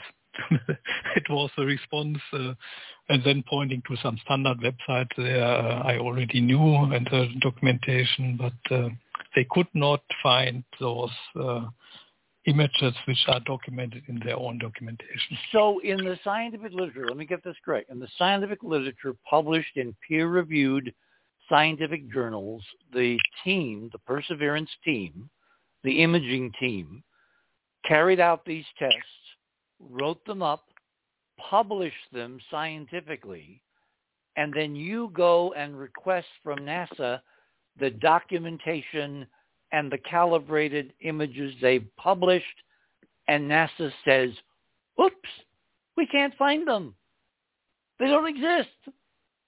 That it is, and especially that is a classic uh, That's case for F- That's a Uh, yeah, cover up. it- yeah, it's it's a classic case for FOI request because FOI request you can only access data which is uh, archived somewhere, but it is not yet published. That is uh, the use case for FOI request. That is good.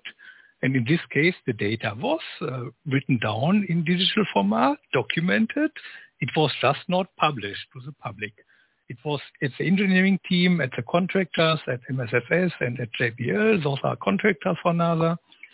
There it exists at the engineering teams, but uh, the the headquarter, the archiving team says uh, no, we we don't have the data.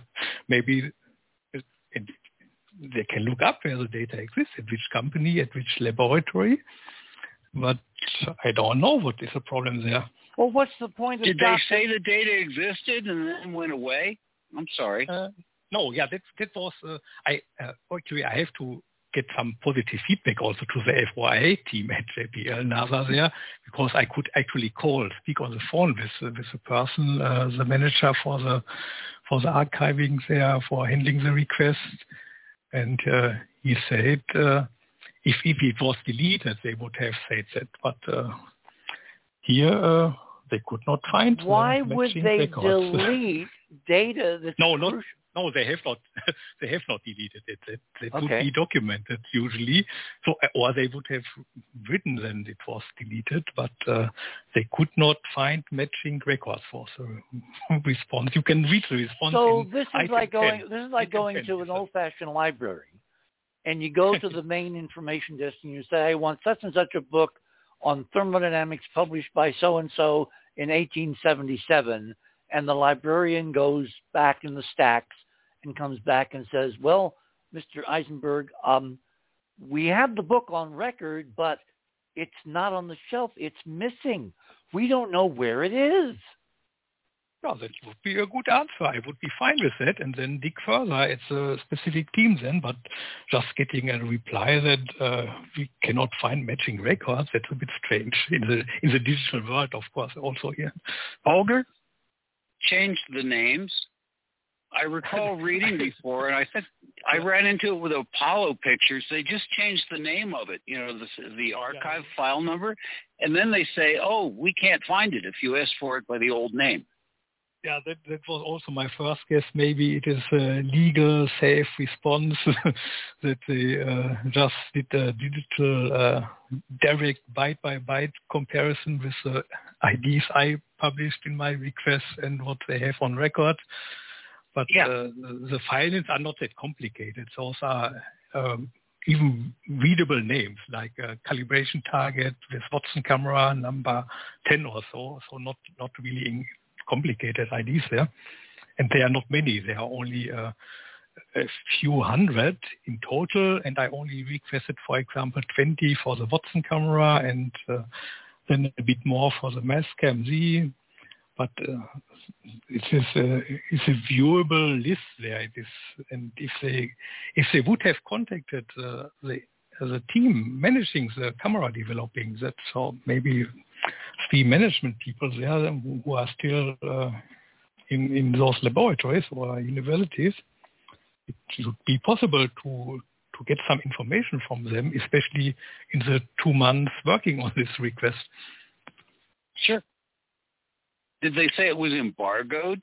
You know, like somebody's working on a paper or we're crunching Yes, the that, uh, data? that would be sure. That would be a valid uh, uh, response, but uh, the embargo is four months for for uh, science data for the Mars rovers. That is documented, and after four months, uh, all data is And, released in and the these and these tests were done years ago. yeah, two years ago. At, No, at more minimum. than more than. Yeah, Remember, the, yeah, even, the, the development of the spacecraft did not start three days before they launched or landed on Mars. It was we're talking at least five years of data that's past due now. Yeah, and uh, 2019 was, for example, one of the last uh, for the for the Watson camera because the Watson camera was actually built during the Curiosity mission as a spare camera for Curiosity. Uh, there it is a MAHLI camera, which is the same model, Right, right. and the Watson camera was built at the same time already, measured at the same time, and then just uh, was in storage until the Perseverance mission was completed, uh, build completed in 2019. So Andrew, what is your impression of all this? Well, how do you answer the uh, mainstream argument that, well, there's a lot of red sand and red dust on Mars, so the there you know the sky really is pinkish, like what Sagan said, and it can get really red depending on how many dust particles are suspended in the atmosphere. I mean, how do we how do we counter that argument? Yeah, that uh, is a good question, of course, and uh, you can uh, find out about that by uh, setting your camera to a static uh, calibration. You do that, for example, if you have uh, a digital camera, you can set it to automatic white balancing or you can set it to a static white balance for daylight, for cloudy sky, for artificial uh, fluorescent light or incandescent light. Those settings exist at every camera. And if you adjust it fixed to daylight Earth and then bring that camera to a different location, like this other planet, then you have a direct absolute comparison of the light conditions uh, towards the Earth daylight.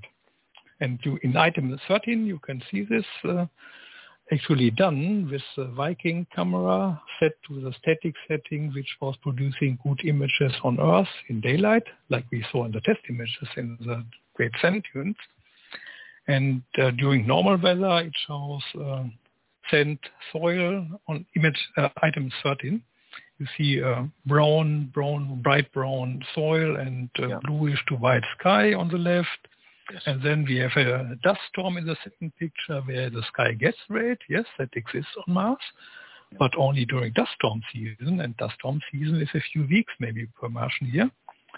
And then you have nice clear sky again on the right, uh, this time in winter where you actually have surface frost there image was taken at 2 p.m. local time. Which, which image are we talking about?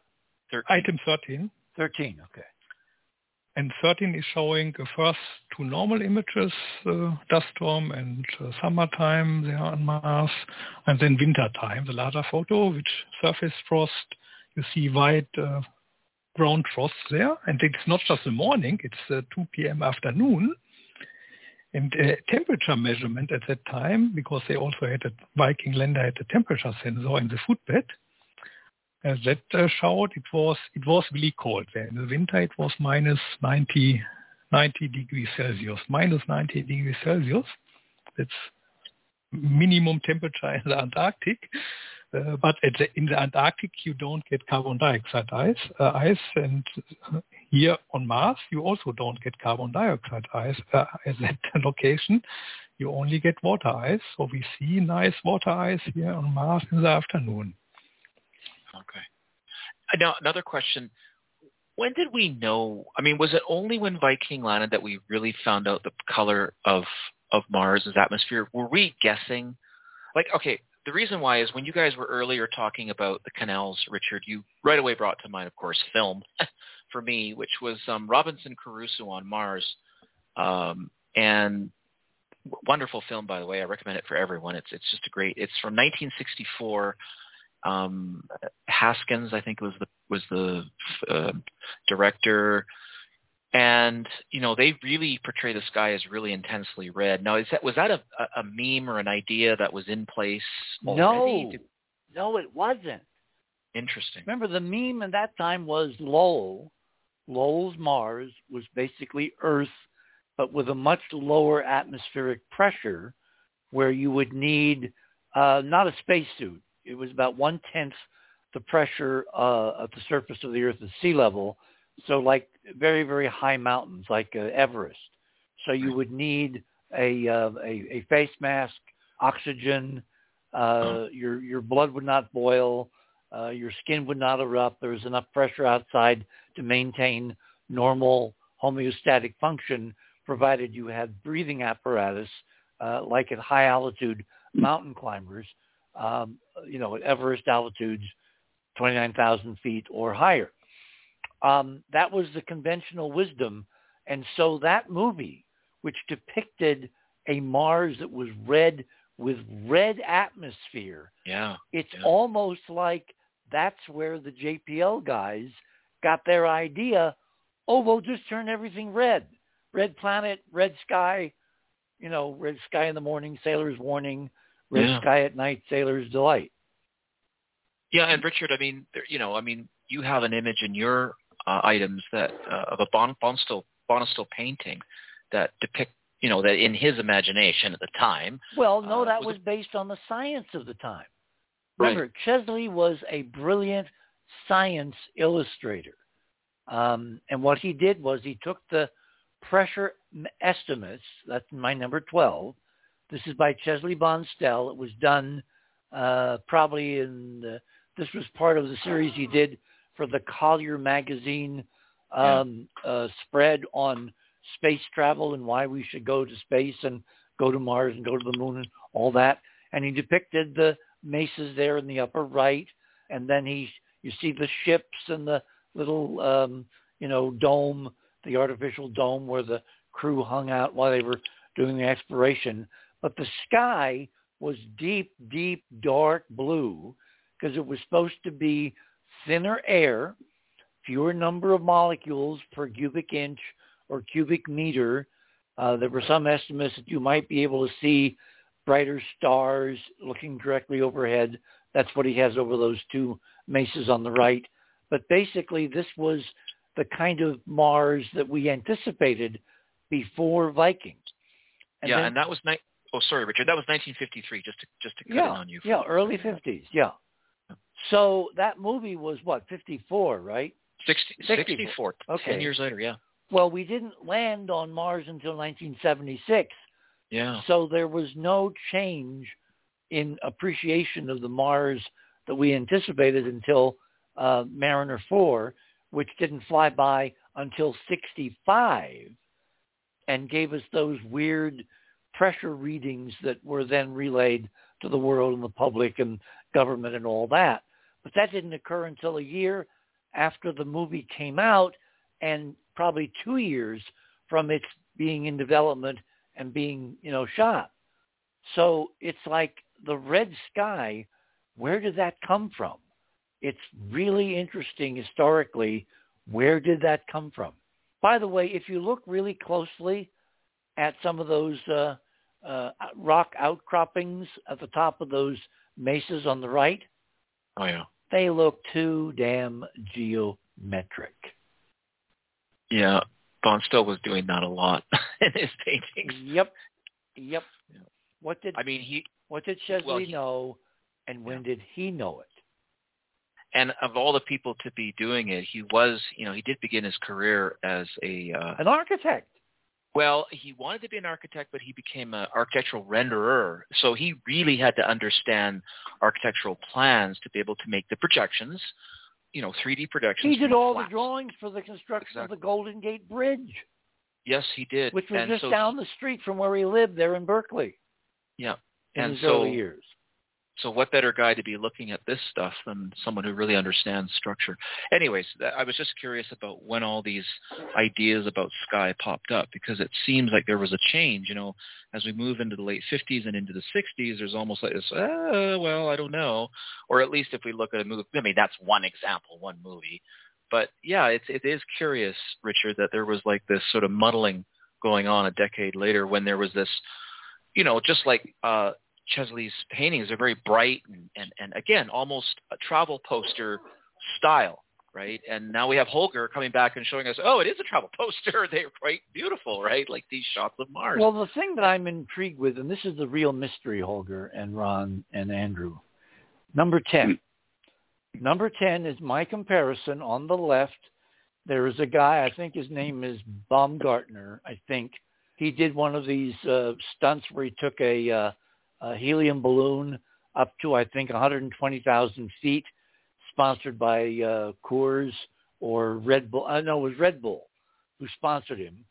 And then he jumped out and he free fell through hundreds of thousands of feet to where he opened his parachute down around 20,000 feet and then landed safely in his spacesuit, uh, duplicating the work of a guy named Kittinger, who did this back in the 1950s for the U.S. Air Force and the Space Medicine Laboratory in, in Texas, uh, where he jumped out uh, in a spacesuit in a helium balloon at around 100,000 feet.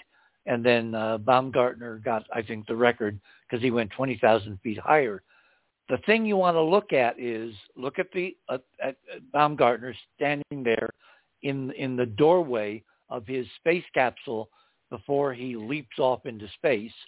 The things above him are cameras, digital video cameras monitoring and recording and sending to the ground live data of every move, just like from the space station or from the shuttle or whatever. And then what you want to do is look at the horizon. And this is around, I think, was taken at about 100,000 feet, 120, which is the equivalent um, uh, height above the Earth that NASA says the pressure of the Earth duplicates on Mars. In other words, in order to get a comparison with the current surface atmospheric pressure and density on Mars, you've got to go to the altitude of that balloon jump back in the 2000s uh, with Baumgartner at 120 some thousand feet or Kittinger decades before. And when you look at the sky, you can see there's this band of blue hugging the surface of the earth and above it is pitch black because you're basically in space, okay? Now, you look at the image on the right. This is the first color um, uh, hazard cam image taken from the Perseverance rover moments after landing at local time about 4 p.m. in the afternoon uh, at Jezero crater on Mars and look at the color of the landscape, look at the color of the sky, but more important, look at the brightness of the sky. Why is that sky so damn bright? The density of the atmosphere is only as dense as the image on the left at over 100,000 feet above the earth, shot from a balloon with a skydiver about to leap off for a free fall of uh, over 100,000 feet before he pops the parachute. What is wrong with this comparison? So NASA has not just been lying about the color of the atmosphere, which gets into the composition of the atmosphere, but they've been lying about the nature, the density, the amount of the atmosphere for over 50 years. Why? And much more relevant, I think, tonight is how the hell on a planet of 7 billion people and millions of scientists with everybody looking at everybody publishing everything and trying to find where they've gone wrong, how has NASA gotten away with lying about a whole damn planet for half a century? That's indeed still a mystery, especially if you compare what, what they did at Lowell in the 1920s. They measured the, temperature, the surface temperature of the planet Mars, and they got it correct in the 1920s. They measured uh, between uh, the maximum uh, daylight noon temperature on the surface there on Mars was between 10 degree plus Celsius and 30 degree plus Celsius. That is between 50 Fahrenheit and 90 Fahrenheit. That was the surface ground temperature measured from Earth through this telescope with a radiometer. That is item 7 I'm showing here. That was visible in the museum. They uh, did a remote temperature sensing there through the telescope in infrared of the surface, uh, similar to modern infrared uh, fever thermometers.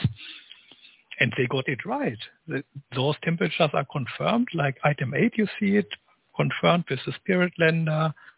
Uh, you see the maximum at 30 degrees Celsius there and minimum as a the minimum of the daylight noon temperature near zero, freezing point. That, that was confirmed, but uh, the, the surface pressure suddenly changed in the 1950s from originally it was assumed 70 to 80 millibar. That is uh, um, 10% of Earth's atmosphere about. Yeah, well, about one-tenth of the atmosphere that we're breathing. Yeah, that, that would be survivable for humans if you have an oxygen, simple oxygen mask.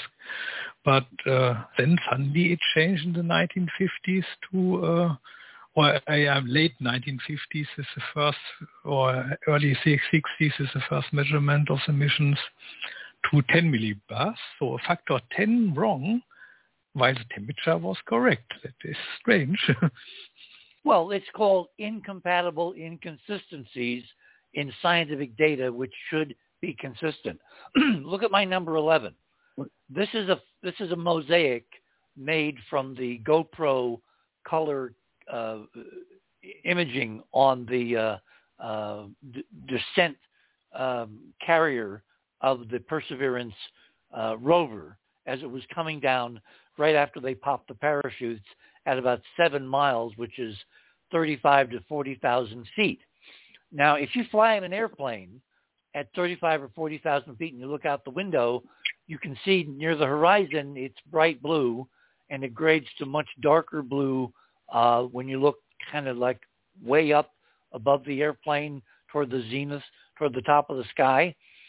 Look at the brightness and color of that color camera image taken on from the lander on the way down at around 35, 40,000 feet. Look at how damn bright the atmosphere is and look at the color near the very top, which is in this geometry near the near the point, you know, that's equivalent. That's actually somewhat brighter than you'd see if you were looking out the window of a of an airplane going from L.A. to uh, to New York. How the hell does that brightness? Because remember, brightness is a function of scattering of light.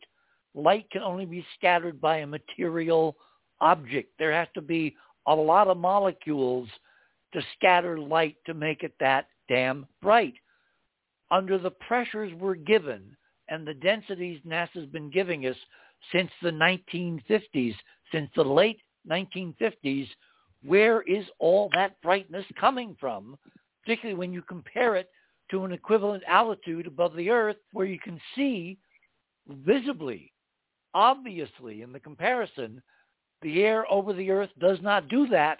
The air on the surface of Mars does not look anything like, in terms of brightness, the brightness over the Earth at an equivalent altitude. So someone is lying over a half century. Well, you want to be consistent if you want your lie to stick. But why does it stick? Why doesn't some meteorologist on Earth take a look at these pictures and go, wait a minute, this doesn't make sense? You know, like that great line in, what was it, Oliver, where the kid raises his hand and say, mm-hmm. may I have some more, sir? Why doesn't somebody at a press conference say, what the hell is wrong with your estimates of the atmosphere of Mars? They're totally wrong by the most basic facts, atmospheric physics. Uh, Richard? Yes. Well, they uh, they are kind of relevant to the darkness of the sky thing that you're saying right now. I wondered if we could jump over to mine. I know I missed a big chunk of. I probably lost my place in line, but I'm afraid my phone's going to go out again. So I wanted to wanted to. Well, we are literally at the bottom of the hour, so why don't we wait until uh, we come back? My guests this morning are Ron Gerbron, who was just speaking, uh, Holger Isenberg, who's been speaking and showing us some very interesting problems with NASA data, with the publication of NASA standards, with the lack of calibrated images in the archives. They claim they just can't find them, and they're only a couple, three years old. And of course, Andrew Curry, who is our resident artist, illustrator par excellence. And when he looks at these images, like um, Holger's mosaic, they're all over the damn place. Where the hell is any scientific calibration? You're on the other side of midnight.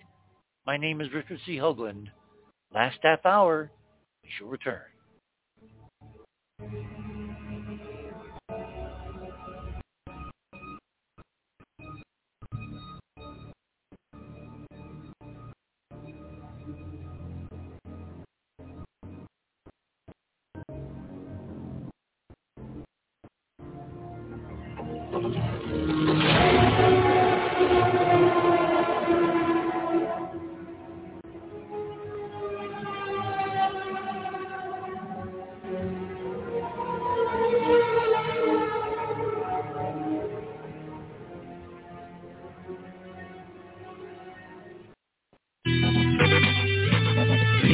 theothersideofmidnight.com. Tune in to listen to Richard C. Hoagland and his fascinating guests.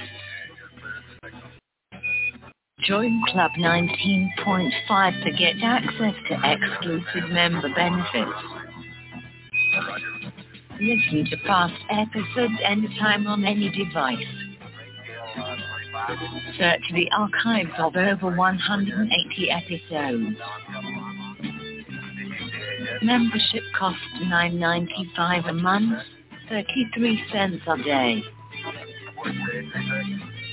Support the broadcast that provide you with the most interesting conversation available. Talk radio at the cutting edge of science and thought. The other side of midnight.com.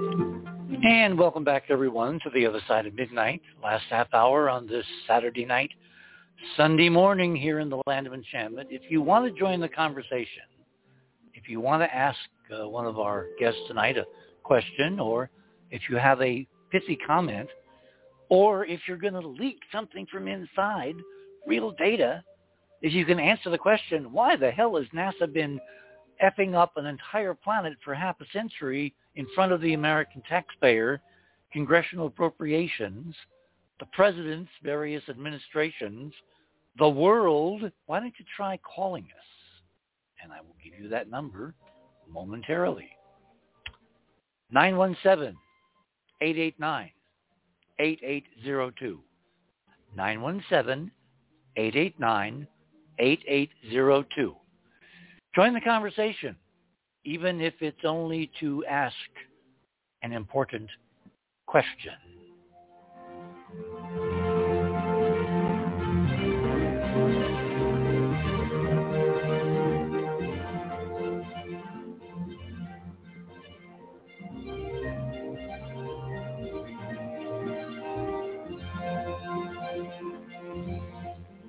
And we're back with our guests of the morning, Holger and Ron and Andrew.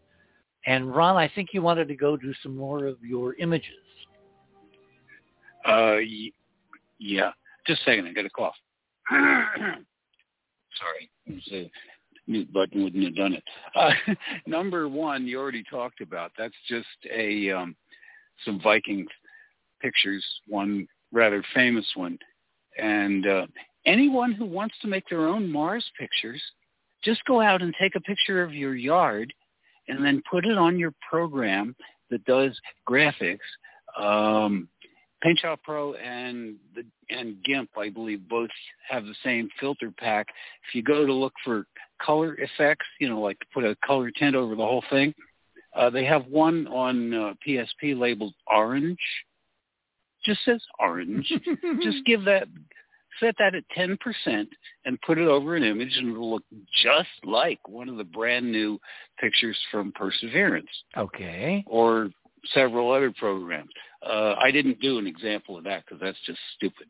But it's a, but that's what color it is. It's the same color as a standard filter pack filter on a graphics program, and uh, somehow that's interesting. But moving beyond those, I didn't for once, uh, these aren't uh, very enhanced, most of them. And in fact, the uh, number two that's labeled as is, yep, that's four different images.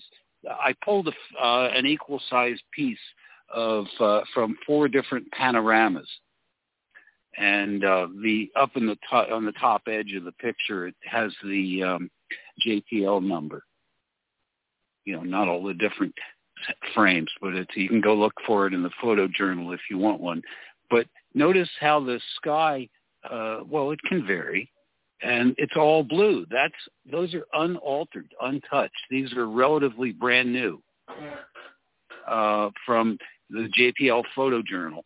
And um, now, are these Curiosity the, the bottom, or or Perseverance images? Uh, these are all pretty recent. I think they're all. Uh, yeah, they are uh, Curiosity. Those are from Curiosity with with. Uh, yeah, two are from Curiosity. Yeah. Okay. Yeah, I mixed uh, I mixed them up just because it was more visually pleasing. Uh, but uh, yeah, uh, the and now number three is completely different images from completely different panoramas, but all from the photojournal.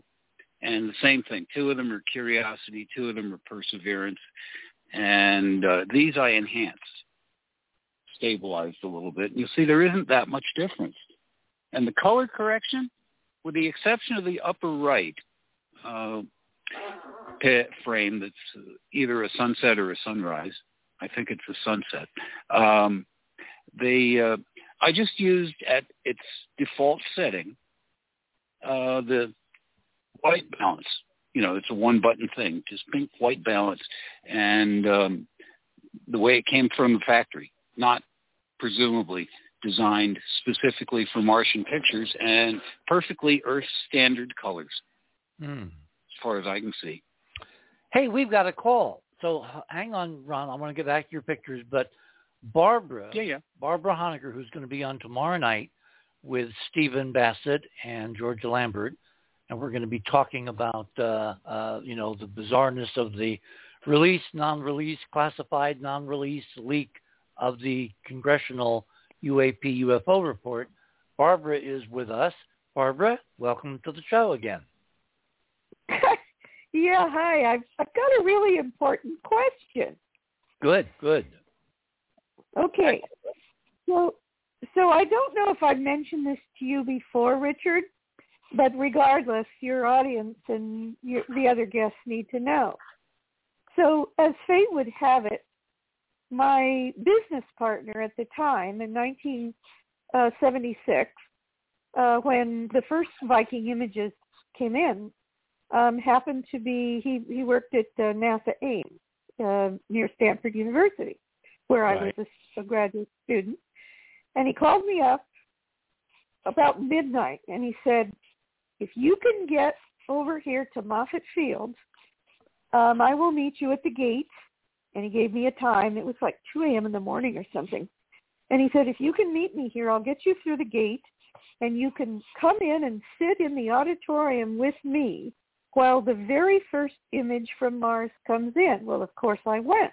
Ah. And what wow. I don't understand with the all of the images that you're showing, when the first, the very first image came in, and all of the others that night, it took forever because it was one vertical line at a time.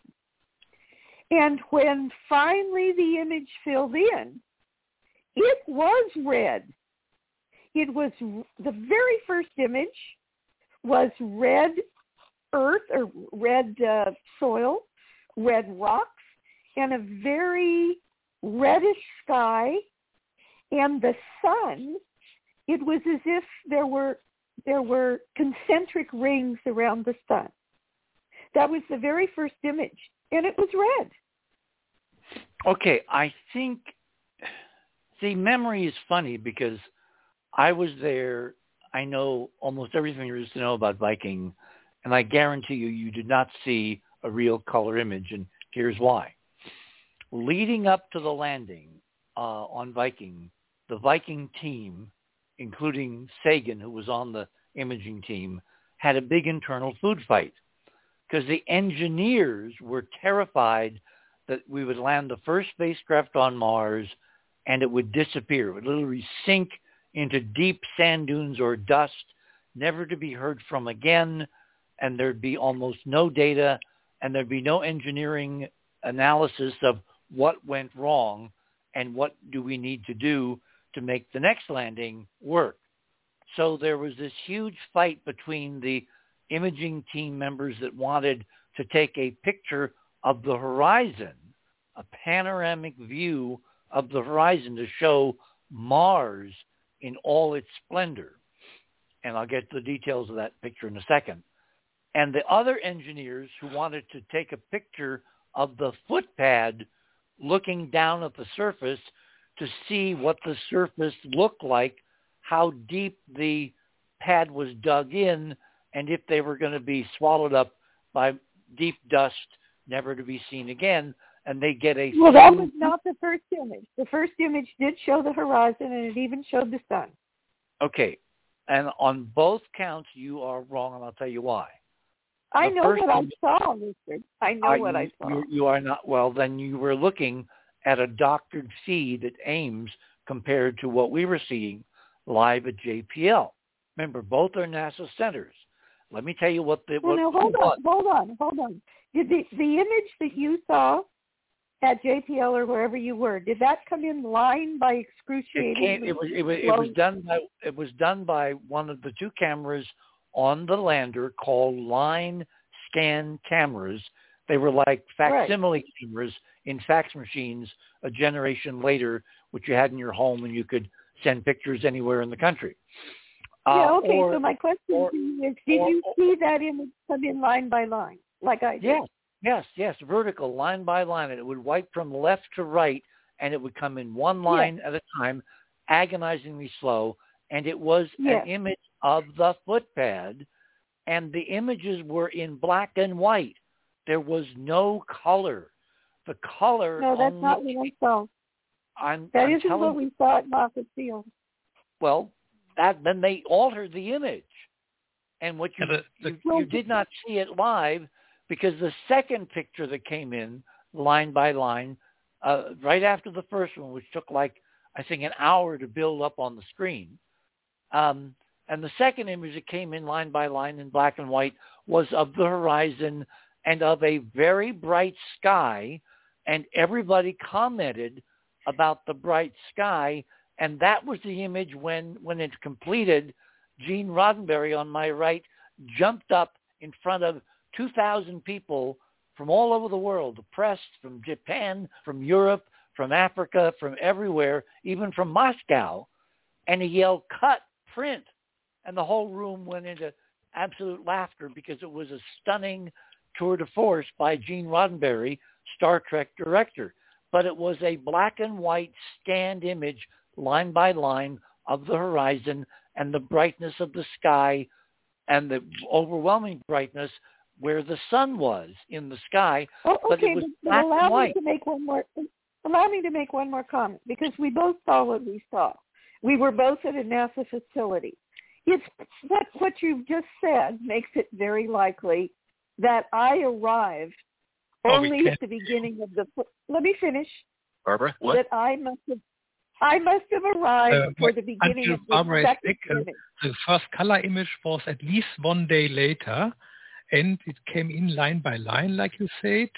And then after the first lines of one image was shown, the next color channel was coming in. So you, you had to wait three line by line full screen scanning to get the complete color because it was uh, sequentially maybe first the blue, then the green, and then the red channel, and building up by that over time. Yeah, and I, I Hmm. found an article here called um, from uh, uh, NBCNews.com. This is back from February the 27th, 2015. The title is "Color Controversy Started with Mars, Not with Hashtag Hashtag the Dress." And I'll read really quick here. yeah.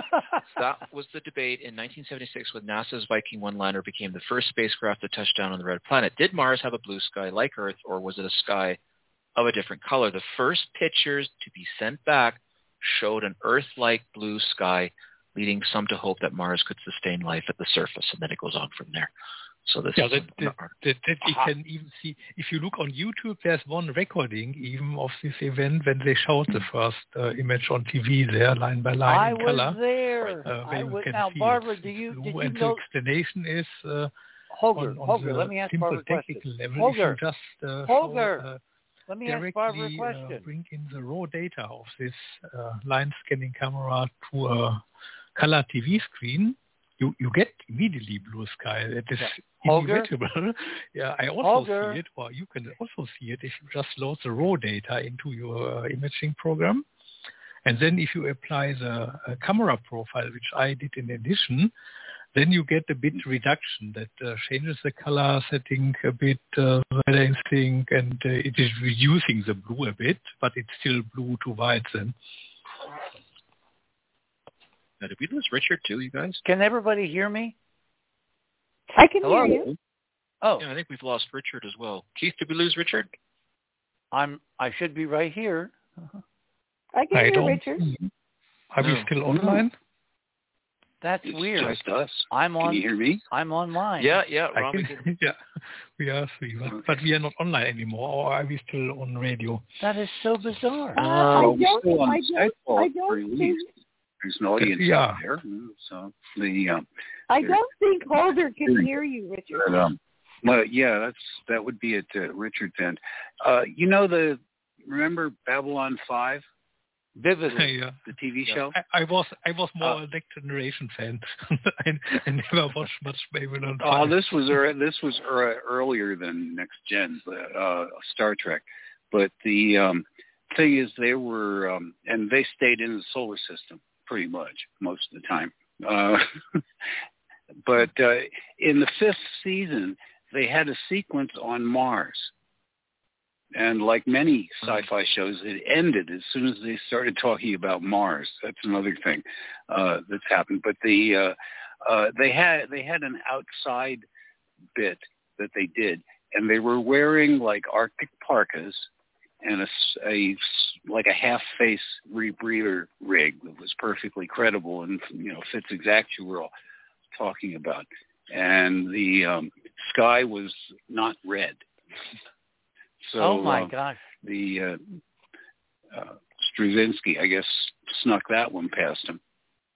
Can Hey, any, you guys, But Ruggiero's Rich- been on the Richard, line for Richard, a while. Ru- Richard, you Ruggiero, were going to ask. Um, another artist. Yeah, sure. Richard, you were going to ask me a question. Because you've been sitting back there patiently waiting, and I know Richard probably didn't see you in the chat box. That's okay. Morning, um, Andrew. Morning, uh, Hi. Ron. Holger. hmm. Hi, Ah. Ruggiero. Hi there. Hi there. Um, Speak up. yeah. Can you hear me now? Yes.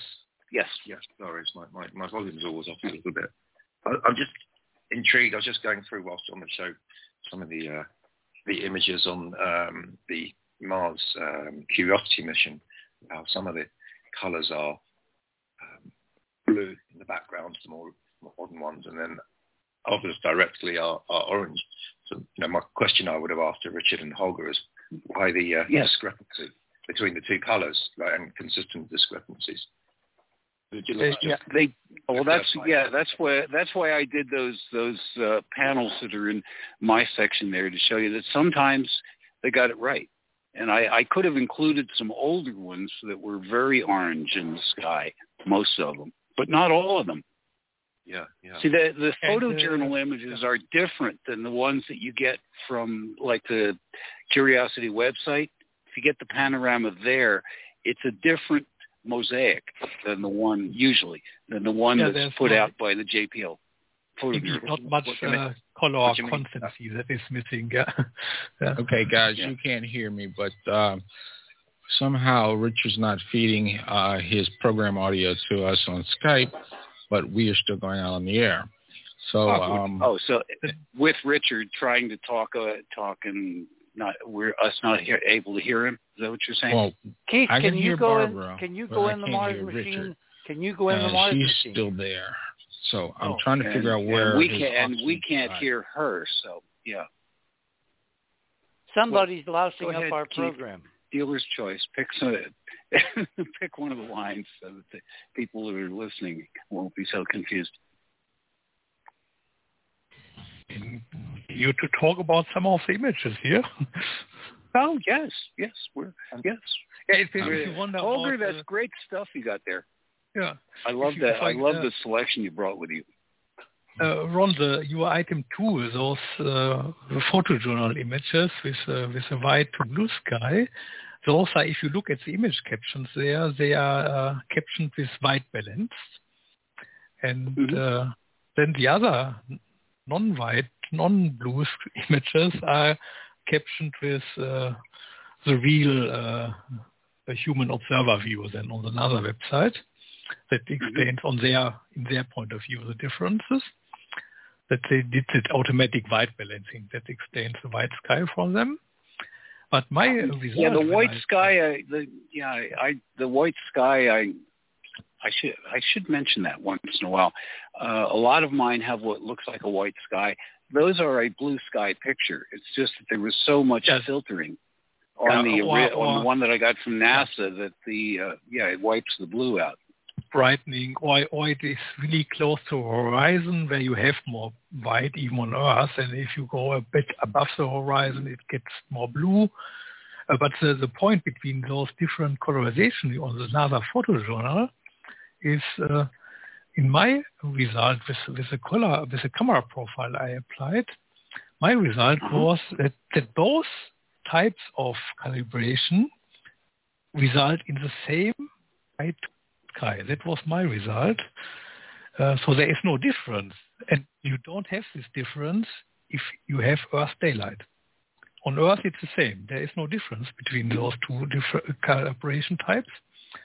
And uh, that is my result. Uh, NASA GPS I found the same. Th- I found the same thing, and I I noticed yeah. the Kelvin numbers on yours, and those are pretty close to the standard yeah. profile on a white balancing thing, anyway. Yeah, that that was my result. You you uh, my result was then also you don't need white balancing because you have it automatically if you set your camera to to Earth daylight, and it is correct. Well, that, that, that was my result. Uh, Ron, yeah, well, that's on the camera. Ron, can you hear me? But the funny thing is, the reason I mentioned the orange mm. filter, that wasn't, yeah, that that wasn't in just the. Um, Hello, can you hear me? Back. Yeah, we can hear you. Yes, Oh yes. my God! Yes, I, I can hear no you. I have, I, I need you. I have no idea what's been going on because I haven't touched anything. You know, someone's jerking us around because electronically I've touched nothing. I checked the pots, checked the feeds. You know, we're basically down to the last, you know, six minutes of the show. Um, and the mute was and most set. of the time when I called Keith back, he'd say, "My your voice is all garbled." It, it, well, it so, was. Yeah, the, the phones yeah. The phones have not been friendly. That is very bizarre. Okay, so where were we when I was so rudely interrupted?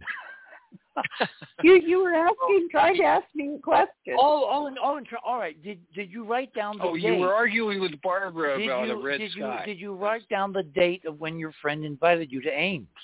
Because the landing was on the twentieth in the wee hours.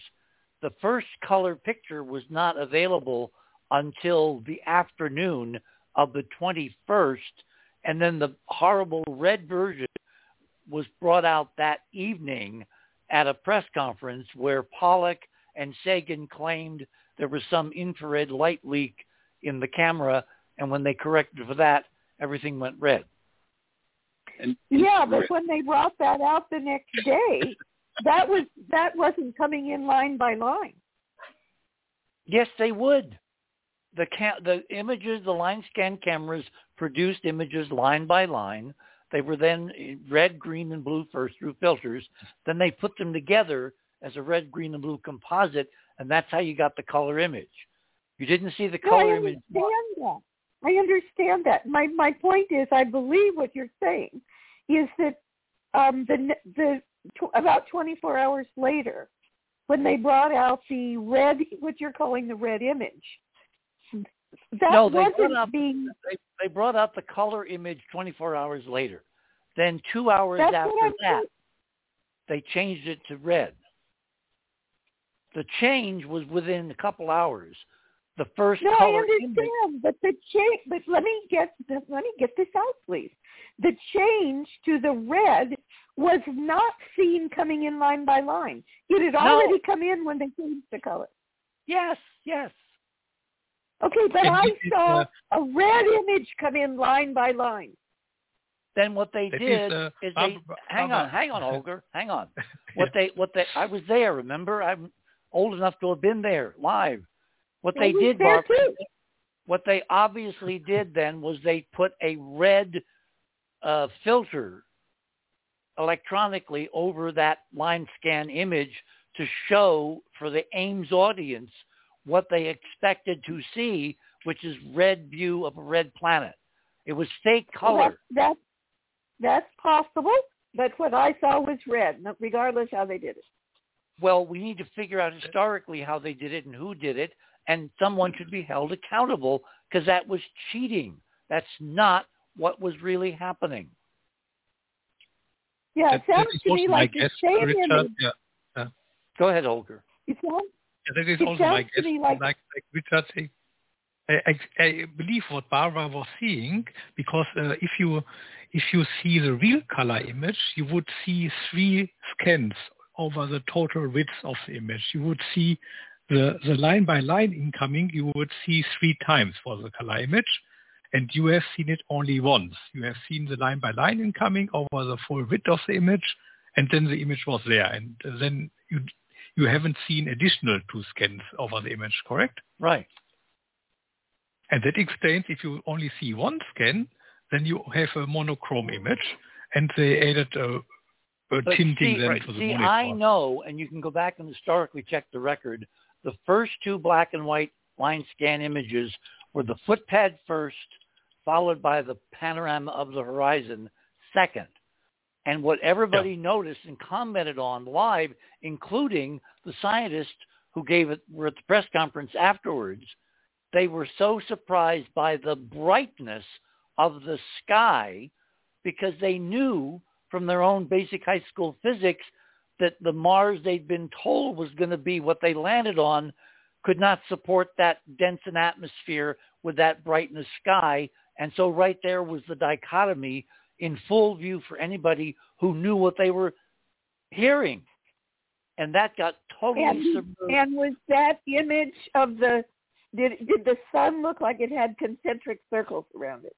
That's the digital digitization due to the steps, the digital yeah, steps the, between indeed the, the, quantization. the, the, the light levels. Okay, yeah, that- because they, that's they an artifact. had uh, that's an artifact of the camera digi, digi, digitization system. yes, Okay, they, but they did you see that as well? channel. Yes, yes. It's every Mm-hmm. photograph taken with that kind of camera does that. Okay. All right. Well, I just wanted you to know what I saw came in line by line, and it was red. The sky as well. See, that's so weird Okay. because Barbara, Barbara, Holger was trying to uh, technical part of that, but now briefly, they don't. You would never see the lines coming in uh, fully colorized. You would see like was previously described. First, you get the red screen, then you get the green screen, then you get the blue screen, and you know then you would get. So you wouldn't see that image of the three primaries combined coming in line by line because that's not done until after they've got all the data to work with. Well, it's very possible that I went Very home weird. Hey, um, guys, after we're just of the time. red scan. We are out of time. Uh, we've had a very interesting evening up until the technical glitch. Not quite sure what Chris can do about it. Tomorrow night, Barbara will be back, and Steve Bassett and George Lambert, and we're shifting gears slightly sideways. We're going to be talking about the congressional report anticipated for over six months, supposedly to tell us the truth finally of the UAP UFO situation. Well, it's not quite that simple. So until tomorrow night, same time, same bat channel, third star on the left, straight on till morning. Good night, everyone. Oh, and reset your clocks back one hour. Good night.